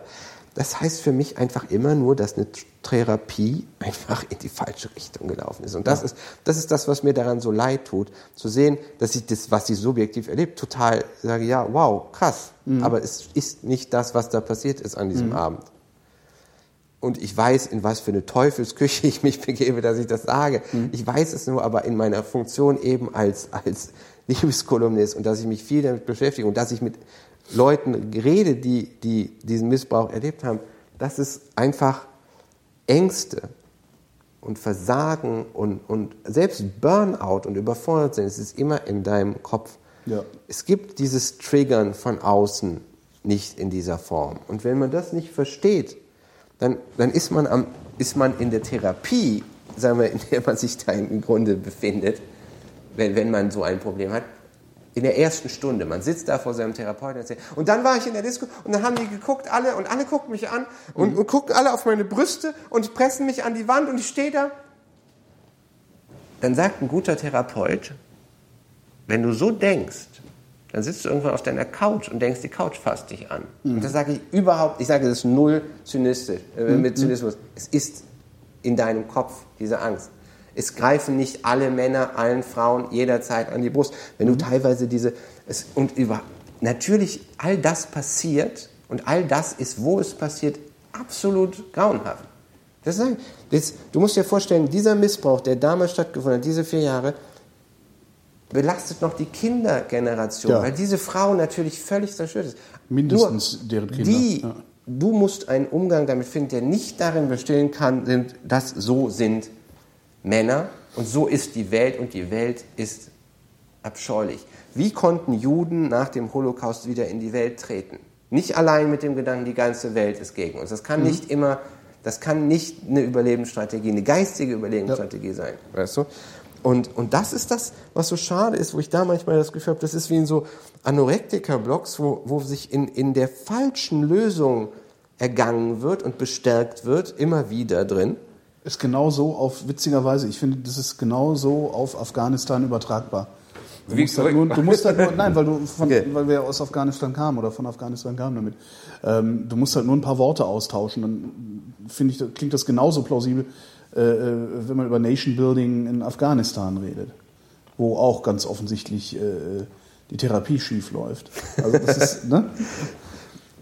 Du kannst, also die Schwierigkeit in Afghanistan ist einfach diese Lücke von 400, 500, vielleicht 300 Jahren zu überbrücken, die hier, also wenn du hattest, ich lese gerade dieses Buch The Origin of Sex, da geht es darum, dass es eine Zeitenwende gab, so im 17., 18. Jahrhundert, dass man anerkannt hat, dass Sexuelles im Privaten geschieht und aus dem Strafrecht rausgenommen hat. Bis zu der Zeit sind Menschen hingerichtet worden, weil sie Sex hatten im Grunde. Außer innerhalb der Ehe. Ach so, oder okay. Nein, außer Sex nachgegangen sind, wie wir es machen, als Vergnügung, weil es halt Sünde war. Es hat, was das Buch so bemerkenswert macht, ist, dass es nicht einfach nur sagt, ja, das war Sünde, sondern sehr genau nach, dass es sehr rationale Gründe dafür gab, es als Sünde zu empfinden. Und zwar zum Beispiel, wenn du immer an der Armutsgrenze lebende Gesellschaft hast, in einem kleines Dorf, und da kommen Kinder zur Welt, die unehelich zur Welt kommen, also nicht von einem Vater versorgt, sondern muss die Gemeinschaft die versorgen. Ja. Das heißt, die Gemeinschaft hat ein Problem damit, also versucht sie das zu finden. Dann hast du Geschlechtskrankheiten, die tödlich sind.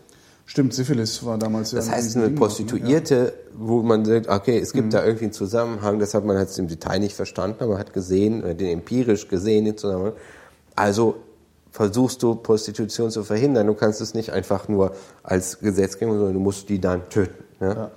Und das hat insofern auch viele interessante Aspekte, weil zu den meisten Zeiten die Leute auch nicht getötet worden sind und immer wieder es auch Schlupflöcher gab und Du musst es, um Ehebruch nachzuweisen, reicht es nicht mal, die dabei zu erwischen, sondern du musst es irgendwie mehrere Zeugen haben. Also gab da immer auch Machtmittel Ventile und was anderes. Auch, ne? Genau, also du hast ihn mal einfach umgebracht. Das ist genau wie wenn du das mitkriegst, im Iran werden irgendwo Leute hingerichtet, dann müsste man sich auch fragen, warum werden da nicht viel mehr Leute hingerichtet, weil natürlich viel mehr Leute das machen, weil halt manchmal kommt halt alles zusammen. So, und dann hast du den Richtigen und den kannst du jetzt hinrichten und der ist der Richtige für diesen Job, da zu hängen, als Beispiel für die anderen.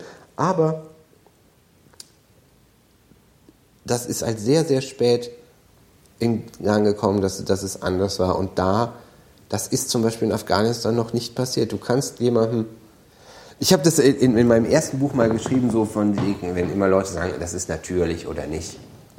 Es gibt einen Stamm in Papua-Neuguinea, da gibt es den Initiationsritus, dass kleine Jungs von der Mutter weggerissen werden, die wachsen nur bei der Mutter auf. Und es gibt Männerdorf, Frauendorf sozusagen, die werden da weggerissen, werden verprügelt und dann werden sie... In welchem Alter? So mit 5, 6. Und dann werden sie...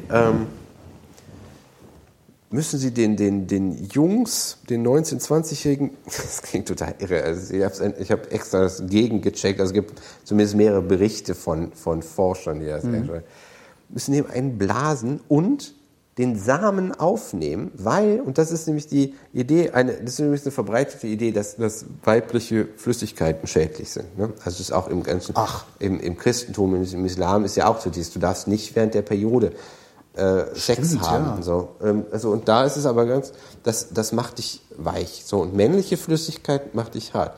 Was irrerweise, wenn man das, ich weiß nicht, ob das der Effekt ist, die brauchen, worum es geht, ist, die brauchen Krieger. Ja. Und zwar brauchen die Krieger, die in der Lage sind, einen anderen mit einem selbstgemachten Speer zu töten von Angesicht zu Angesicht. Ja. Das ist eine schwierige Aufgabe für jeden Menschen, einen anderen zu töten. Es ist das Irre natürlich, jeder, der lange Missbrauch erfahren hat, berichtet das ja ähnlich. Das ist ja eine Art von Seelenmord. Ja. Was ist besser, um jemanden zum Mörder, zum Mordwerkzeug zu machen, als seine Seele abzutöten? Das haben all diese Zusammenhänge, haben sie können sagen, aber im Grunde funktioniert das für sie wunderbar. Ne? Ja. Denen dahin zu gehen und zu sagen, ihr missbraucht eure Kinder, hat für die überhaupt keinen nachvollziehbaren Sinn. Die würden überhaupt nicht verstehen, was du von denen willst. Genauso gut kann kein Afghane verstehen, was wir wenn wir hier einen Pornostar huldigen und gut finden oder das Michaela Schaffrath oder Sasha Grey oder so, das ist für die natürlich Sodom und Gomorra. Ja. Überhaupt nicht im Sinne von, die wollen unsere Städte, deswegen ist es Unsinn. Ja, das ist einfach nur, die stehen davor, das kannst du dir nicht erklären. Ja. Es ist für die völliger Wahnsinn. Also, und diese kulturellen Unterschiede die sind real. Ja. Also die sind. Ich meine, die normalen kulturellen Unterschiede, die unser eins so wahrnimmt, sind halt, wenn man dann mal irgendwie nach England in Urlaub fährt und feststellt, die essen das Brot ohne Kruste oder so. Das halten wir ja für kulturelle Unterschiede. Aber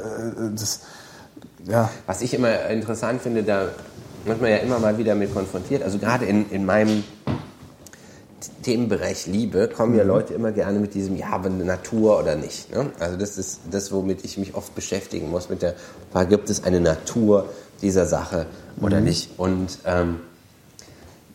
jetzt nimm doch mal sowas wie, dass es Kultur gibt, wo du, um deine Ehre zu verteidigen, den Beischläfer deiner Schwester tötest. Ja? Und wie gut du auskommst mit den Brüdern deiner Freundin. So, es ist offensichtlich kein biologischer Imperativ, den du spürst, oder ein Hass gegen die Leute, die mit deiner Schwester schlafen. Es ist kulturell und es ist so massiv. Es ist so massiv, dass du deswegen jemanden tötest. Und oder Fußball. Ich meine, es schlagen sich die Anhänger vom Hamburger Sportverein mit denen vom Bremer Sportverein. Das kann man zum Beispiel mir nicht erklären. Ja, aber das ist ja trotzdem eine Realität. Also das ist was, wo ich auch Dawkins widerspreche, der glaubt, dass Religion als Ursache für so viel Übel ist. Also du würdest wahrscheinlich einen Grund finden, Tetris-Spieler zu töten, irgendwie, weil sie irgendwie Donkey Kong nicht spielen. Also ich glaube, diese... Aber die Frage ist, ob dann Tetris nicht die Religion ist in dem Moment. Ja. Also Religion ist immer schwierig zum Drumherum argumentieren. Du hast den Faden verloren, weil du Bier getrunken hast. Jetzt sagst du mir auf. Ja, ey, du hast ein Foto von mir gesehen, wie ich einen Schwanz im Mund habe. Hör mal. Du sagst das immer so, als wäre das was schlecht. Das ist doch wunderschön. Na, ich möchte aber selber bestimmen, ob ich dir zeige, wenn ich jemandes Schwanz im Mund habe. Ich kann doch nichts dafür, was die Leute auf Crowd schälen. Aber du hättest da nicht hingehen müssen. Es ist immer nur ein Klick entfernt. Genau. Es ist ein freies Land.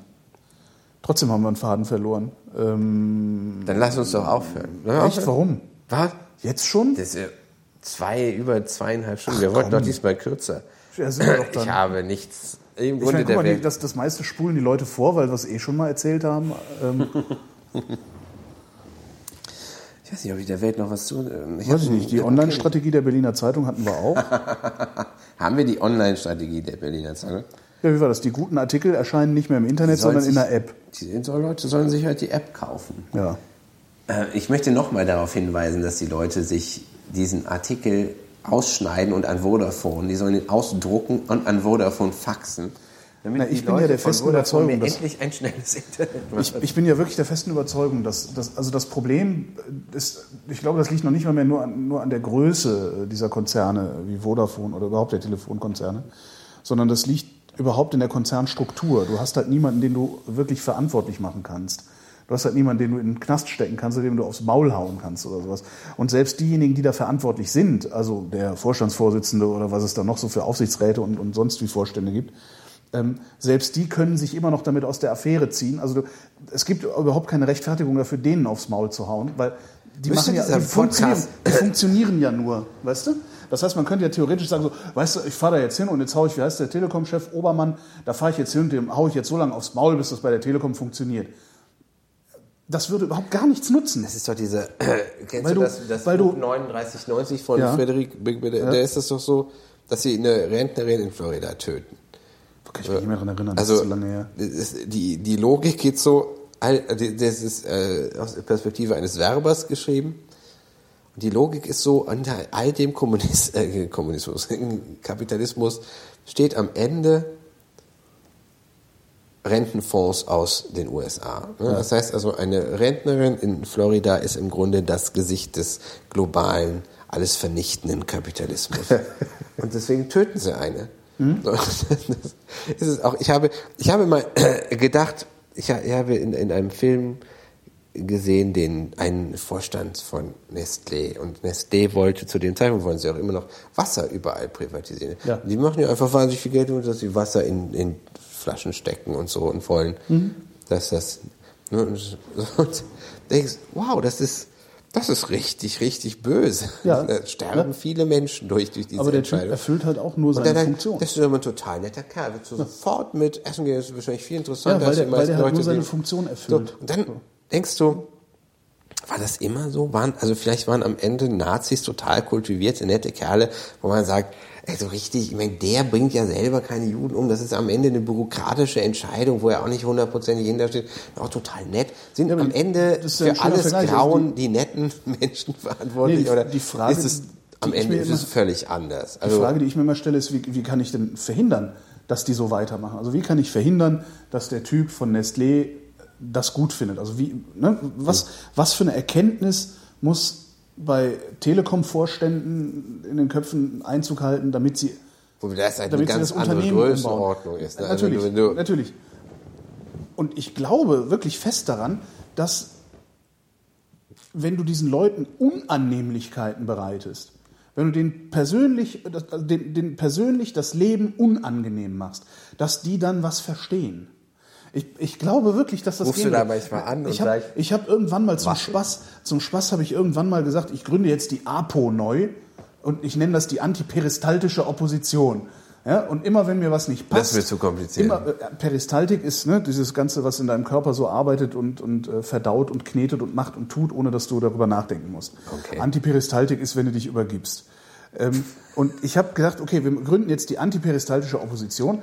Und immer wenn uns was nicht passt, ja, immer wenn irgendwie eine Struktur, irgendein System sich so verhält, dass es im Grunde für die Menschen nur Unannehmlichkeiten bereitet, dann tragen wir die Unannehmlichkeiten zurück. Dann gehen wir nämlich jeden Tag in die Konzernzentrale dafür und erbrechen uns in die Eingangstür. Oder erbrechen uns jeden Morgen auf die Türschwelle des Telekom-Chefs.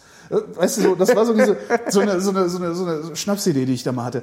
Ich gelange aber zunehmend zu der Überzeugung, dass das funktionieren könnte, wenn man das irgendwie planmäßig, generalstabsmäßig abwickeln könnte. Weil wirklich, kannst dich mit der bulimischen Front verbünden und bist praktisch unbesiegt. Wenn du aber, also wenn jeder hier prinzipiell damit rechnen müsste, dass wenn er Dinge unternimmt, die dazu taugen, anderen das Leben unangenehm zu machen, also mittelbar unangenehm zu machen, dann schlägt das halt unmittelbar zurück, weil du hast dann nämlich Kotze vor der Tür. Das, ich weiß, das ist ein bisschen naiv und ein bisschen zu modellhaft gedacht, aber ich habe das Gefühl, dass das tatsächlich funktioniert. Ja, aber da sind wir das ja ist wieder, im Grunde ist das ja nichts anderes als das Ordnungswidrigkeitengesetz. Also das Ordnungswidrigkeitengesetz ist ja dazu da, die Unannehmlichkeiten zu bereiten. Das ist ja nicht, die sagen ja nicht, wenn du hier bei Rot über die Ampel gehst, dann zahlst du 5 €, damit es dir wehtut. Das tut ja nicht weh. Das ist nur dazu da, dir Unannehmlichkeiten zu bereiten, sodass du dir beim nächsten Mal überlegst, will ich die Unannehmlichkeiten haben oder ach komm, ich bleib stehen. Aber da sind wir wieder bei dieser...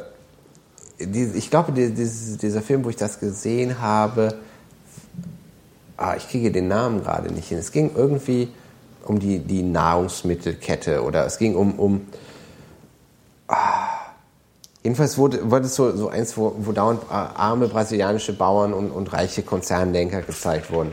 Mhm. Und es ist ein bisschen unlauter insofern, als das, was ich dir eben von Afghanistan erzählt habe, dass selbst wenn du guten Willen und Geld hast, es eben nicht leicht ist. Also du hast das Afrika, Subsahara-Afrika ist tatsächlich nicht einfach arm, weil es Diamantenabbau gibt. Und es ist auch nicht arm, weil Shell in Nigeria ist. Das hat auch andere Gründe. Mhm. Also es spielt aber da rein. Also es ist die Hauptursache für böses Handeln ist Angst.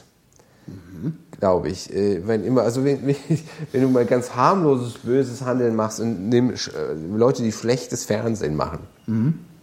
Das ist kein klassisches Bild für böses Handeln, aber es nervt. Und es ist, das ist halt, weil sie Angst haben, dass sie die Quote nicht erfüllen, dass sie irgendwie, okay, dass sie da Probleme kriegen oder sonst irgendwas. Ne? Also du merkst, wie oft ich in meinem Beruf mit Angstentscheidungen konfrontiert werde, wenn ich über die Online-Strategie der Berliner Zeitung spreche.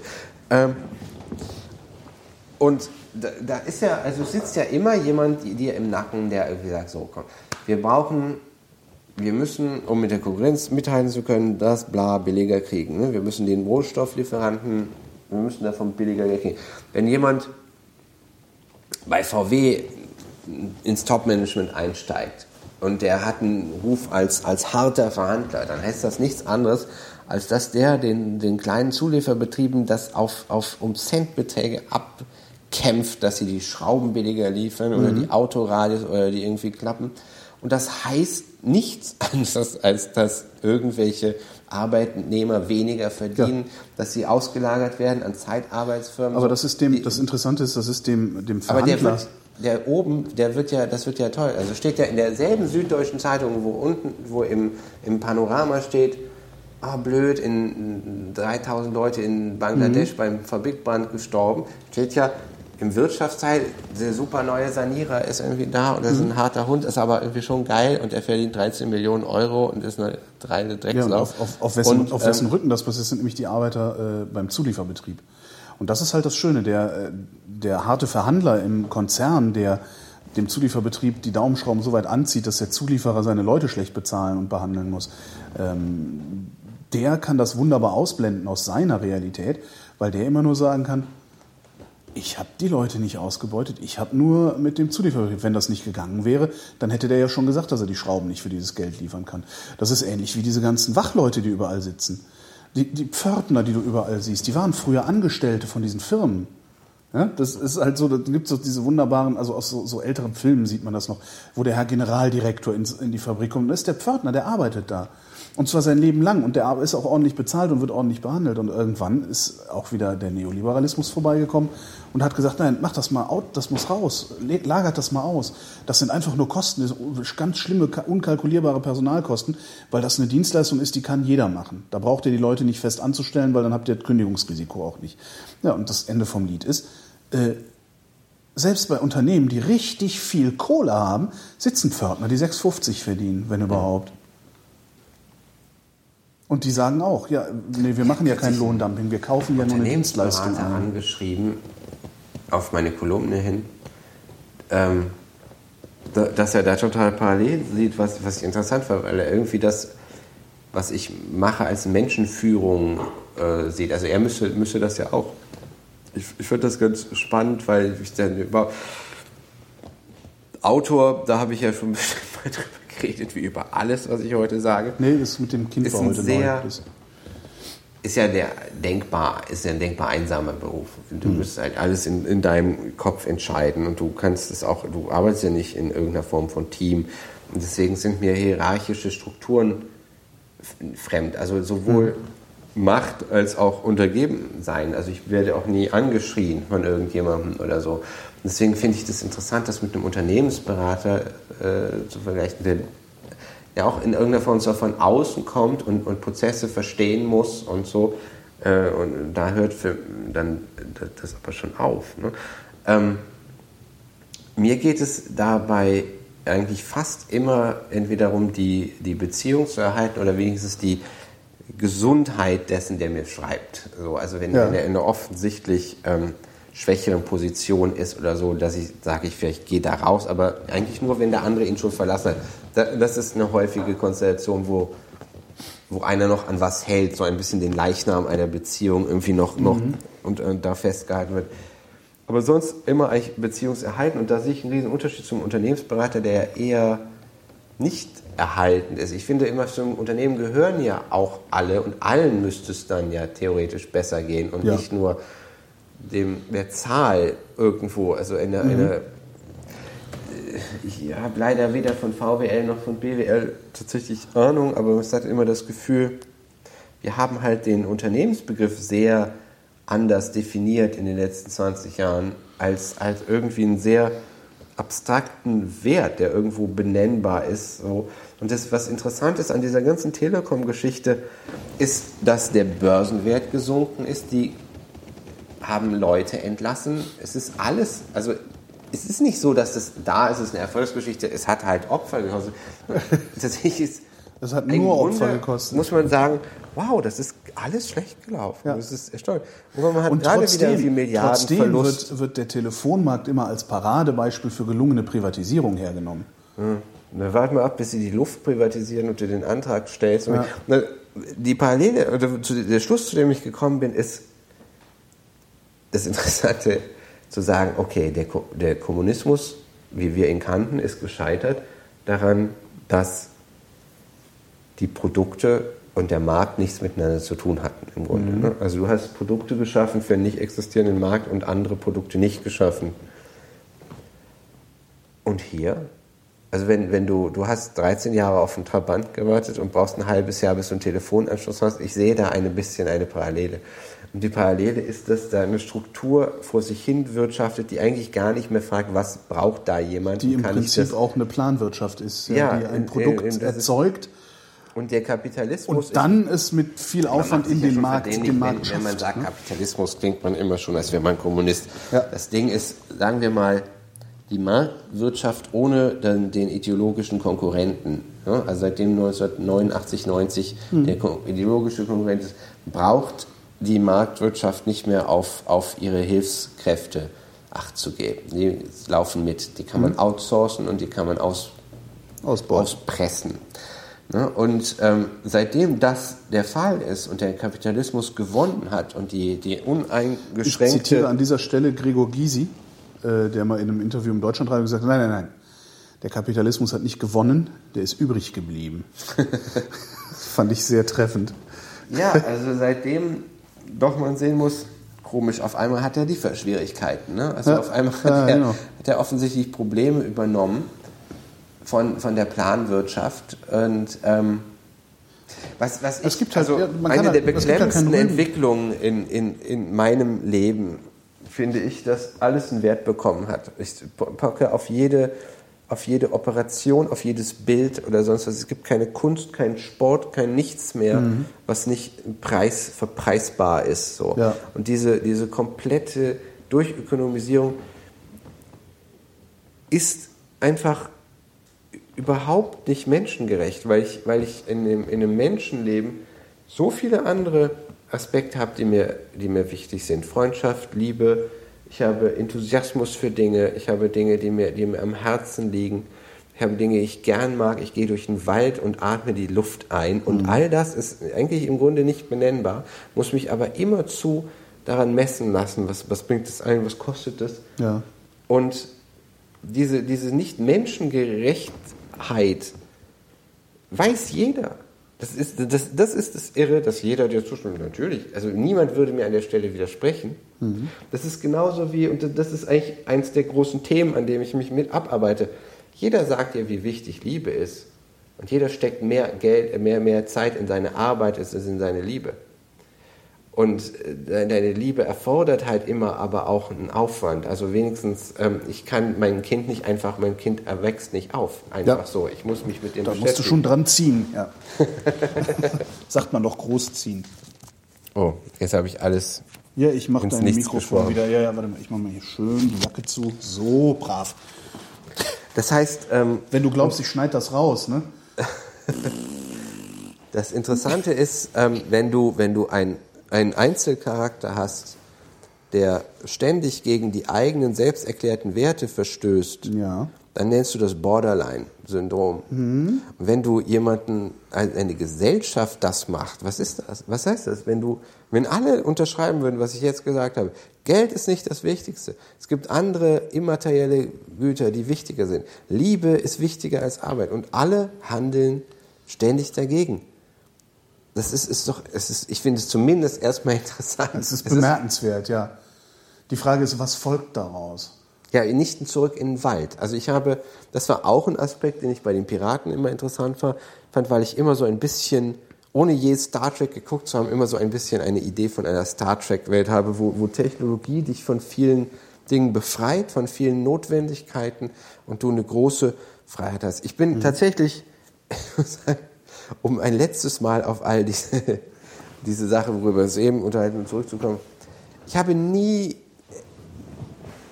mich jemanden ablehnend gegenüber empfunden, weil er einer anderen Ethnie angehört oder weil er immer Frauen geschätzt und immer geglaubt, dass diese gemachten Unterschiede irgendwann überwunden werden. Und ich habe glaube auch, dass Kriege keine Zukunft haben.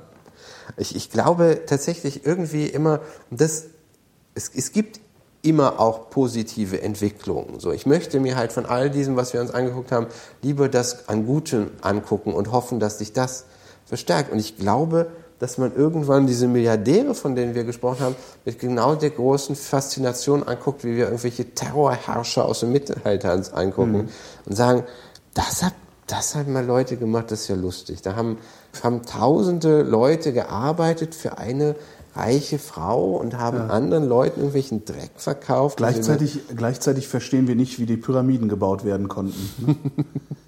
Ja, aber sowas klappt halt gut in einem absolutistischen System. Und das man muss den Begriff totalitär verstehen. Totalitär heißt, es ist denkunmöglich, dass es anders ist. Du kannst dieses 2+2 ist 5, wenn die Partei es sagt, das stimmt für dich. Und deswegen ist es halt, bin ich hier der Irre, wenn ich sage, es ist vielleicht unanständig, Milliarden mit irgendwas zu verdienen.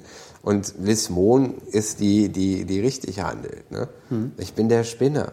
So, und ich kann auch nichts daran ändern. Ja, witzigerweise bist du ja nicht der Spinner, sondern du wirst wahrscheinlich, keine Ahnung, 90% der Bevölkerung würde dir zustimmen dabei. Ja, und trotzdem, ja. Und der Witz ist aber, dass die 10% Psychopathen, die wir haben, die auch mit dem psychopathischen Zeitgeist, den wir haben, sehr gut zurechtkommen, geben halt den Ton an. Müsste man Leute nicht von ihrer Geldgier erlösen eigentlich? Wie?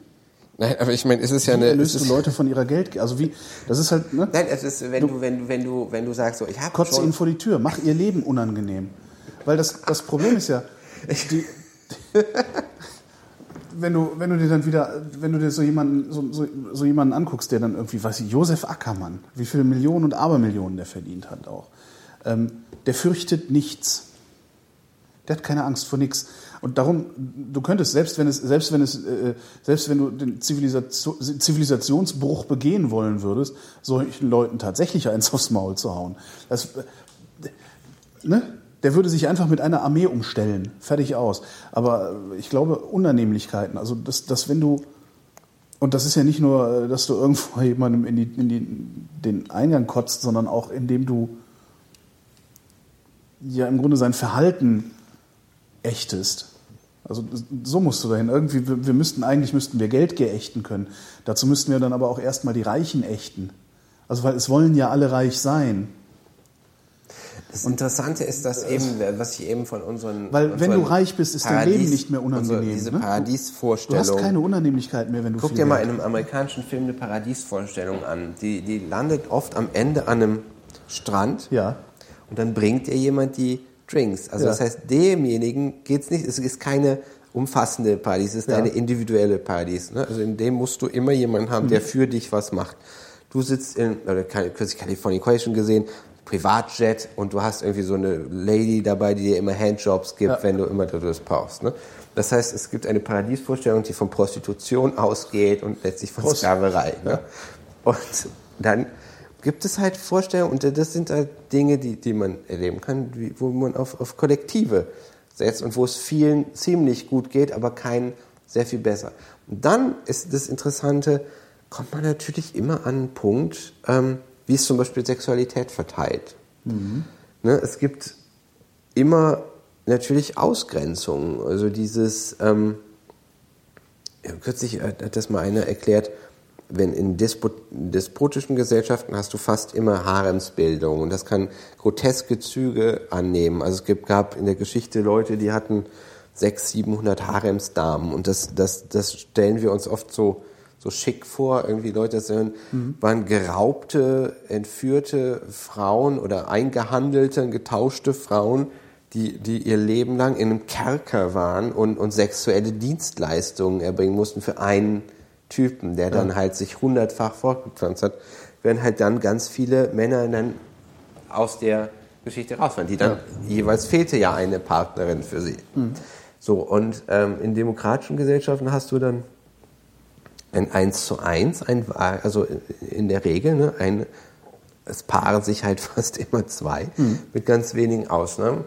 Und auch da hat der Neoliberalismus, das ist ja Will Becks großes Thema, was aufgelöst, weil einfach weil wieder Leute so viel erwirtschaften, dass sie eigentlich mehrere haben oder sexuell so attraktiv sein können, dass sich das irgendwie aufteilt, so dass wieder sexuelle Verlierer, dass das ist das Thema von Ausweitung der Kampfzone ist, dass es nicht mehr reicht, milden wirtschaftlichen Erfolg zu haben, sondern du musst auch noch attraktiv dazu sein oder sonst was. Also er spricht ja aus der Sicht von einem recht gut verdienten mittleren Angestellten, der halt nur noch zu Prostituierten ging. Das ist das Einzige, was für ihn funktioniert. Es ist das zu kaufen. Und deswegen finde ich auch, also dieses Thema Liebe und Sexualität finde ich einfach immer wieder so faszinierend, weil es da nie Zauberformeln für gibt, wie du weder für das individuelle Glück noch für ein allgemeineres Glück, weil du da immer an Grenzen stößt, an diese ganze Brüderle-Geschichte, über die ich da geschrieben habe, hat ja eben auch natürlich auch die Komponente, dass da ein sehr unglücklicher Mann ist, der sich seiner Virilität versichern möchte und sie nicht mehr hat, wenn er sie jemals in dieser Form hatte. Und das ist überhaupt nicht der Hauptaspekt davon, aber es ist natürlich auch ein Ding von nicht mehr bekommen und nicht mehr können. Und das ist genau wie, da schreibe ich ja von dem Professor, der meiner Frau dann eine Liebeserklärung gemacht hat, was für sie wirklich bedrückend ist und für ihn natürlich auch in irgendeiner Form beklemmend. Ne? Sich verlieben in jemanden, den man nicht bekommen kann, ist natürlich auch immer schmerzhaft. Ja. Also es ist ein fast noch komplizierteres Thema als Geld. Also wenn wir von einem, also ich weiß nicht, ich finde Glücksutopien interessant, mich damit zu beschäftigen und die, das sind ja meistens die Schlimmsten, die sowas machen, aber trotzdem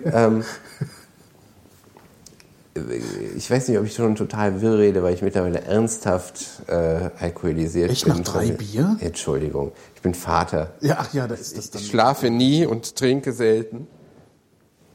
Na, da schlägt das dann schon mal ein. Ja, das Problem ist, dass du jetzt wieder einen Faden verloren hast. Nein, ich habe den Faden völlig aufgenommen. Also sagen wir mal, wenn du einfach mal rumspekulierst mit perfekten Gesellschaften oder was gehen kann, egalitären oder sonst was, hast du, glaube ich, bleibt ein Grundproblem immer noch sexuelle Ausgrenzung. Ja. Weil ich glaube, ich finde es sehr interessant, auch von Feministinnen, diesen ganzen Lookismus, das Lookism, dass Leute ausgegrenzt werden wegen ihres Aussehens oder darauf reduziert werden oder damit sich, also zum Beispiel auf der Mädchenmannschaft über Dicken-Bashing, wie man nicht mit Dicken reden sollte oder sonst irgendwas. Mhm. Das finde ich sehr interessant und auch richtig und befürchte, oft wird es nicht viel daran ändern, dass wenn du einen Buckel hast, sexuelle eher Probleme hast, als wenn du keinen hast. Ja. Also meine ich nicht zynisch, sondern ist, also zumindest würde ein Evolutionspsychologe das so sehen. Ich weiß gar nicht, ob das stimmt, weil also gerade Männer haben natürlich auch das weiß ich nicht, ob das eine Gegebenheit ist oder ob das eine zufällige kulturelle Situation ist. Aber Männer haben viele Möglichkeiten, Aussehen auszugleichen. Mhm. Durch Kompetenz zum Beispiel, durch Humor, Wirtschaft oder sonst was. Ne? Frauen weniger. Eine der interessantesten Beobachtungen, die ich gemacht habe, ich habe in meinem ersten Buch eine Aufstellung gemacht und die Behauptung aufgestellt, dass Männer und Frauen gleich viel Sex haben. Mhm. Woraufhin ich super oft angefragt worden bin, das kann ja nun nicht sein. Und wer sagt, das kann nicht sein? Sagen das die Frauen oder sagen das die Männer? Es sagen auch oft Frauen, aber es sagen, also kann ich gar nicht so aufteilen.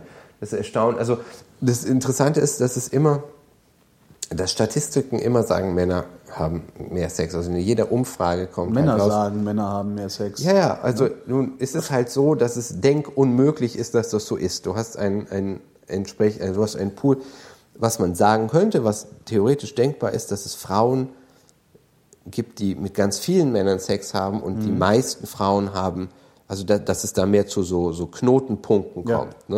Ne? Wenn du zum Beispiel Prostituierte mit in die Rechnung... Clusterfuck. Dann hast du halt Frauen, die 5 bis 10 Sexualpartner am Tag haben und andere Frauen, die das im Leben haben. Mhm. Und Männer hätten dann entsprechend mehr. Dann hat man aber, es haben Leute sich damit beschäftigt, wie zählen diese Leute nach? Also wie kommen die Leute auf die Zahlen? Man hat nämlich festgestellt, dass wenn Männer und Frauen gefragt werden, wie viel Sex hatten sie im letzten Jahr, die Zahlen gar nicht groß abweichen. Dann hat man festgestellt, Männer überschlagen eher und Frauen zählen nach. Mhm. Das ist eher eine Frage von, wie sieht vielleicht das Gewichten oder so, aber es kann halt keinen Unterschied geben in der Zahl. Also das muss man sich vor Augen, also vielleicht muss ich das mal kurz erklären. Ein Mathematiker hat das mit dem Tanzball, Abschussball-Theorem erzählt, wenn es Tanzpaare gegeben hat. Ne? Mhm. Es muss immer die Menge der Männer, die getanzt haben, und die Menge der Frauen gleich sein. Ja, es sei denn, wenn gleichgeschlechtliche Tänze ausgerechnet. Aber es kann nicht sein. Ne? Wenn du in Deutschland hast 40 Millionen Männer, 40 Millionen Frauen, da können nicht die einen gigantisch viel Sex mit, dann musst du immer fragen, mit welchem Pool, aus welchem Pool haben sie genommen. So. Das heißt, natürlich sagen, und dann hast du die sagen, ja, aber wenn Männer so könnten, wie sie wollten, schau dir Homosexuelle an, da hast du ganz viele, die haben 1000 Sexualpartner. Und dann schau dir lesbische Beziehungen an. Da hast du das Phänomen, das nennt sich Lesbian Sex Death. Den lesbischen Sexualtod, weil da das völlig einschläft. So, Beziehungen. Okay, du wirst das nie real sagen können, haben Frauen weniger Libido als Männer oder nicht. Und haben sie die aus welchen Gründen Evolutionspsychologen werden aber immer sagen, Frauen müssen ihre geringen Ressourcen verteidigen müssen, haben dieses eine Ei, Männer das unendliche Sperma, Männer wollen unendlich viel, Sex und Frauen ganz wenig. Das ist also da, das ist da schon so umstritten. Wer will eigentlich was? Wer ist von was angezogen? Sondern für sich selber zu verstehen, wovon du angezogen bist. Warum bin ich mit meiner Frau zusammen? Ernst kann ich das nicht beurteilen. Viel hängt damit zusammen, dass ich sie kennengelernt habe. Ne? Ja. Das war eine wesentliche Voraussetzung dafür. Aber jetzt habe ich wirklich den Faden verloren. Holger hat überhaupt keinen, weiß nicht mehr, dass es Fäden gibt. Ja, nee, wo waren wir denn? Keine Ahnung. Ich hoffe, alle sind schon eingeschlafen. Ja, wir haben mir jetzt selber erzählt wie letztes Mal, beziehungsweise du. Ich sage ja immer dasselbe, schon seit Jahren. Danke, Malte. Ach, das war's. Nicht? Wir können auch weitermachen. Danke, Holger. Nee, du siehst auch nicht mehr so aus als... Was? Genau, danke, Malte.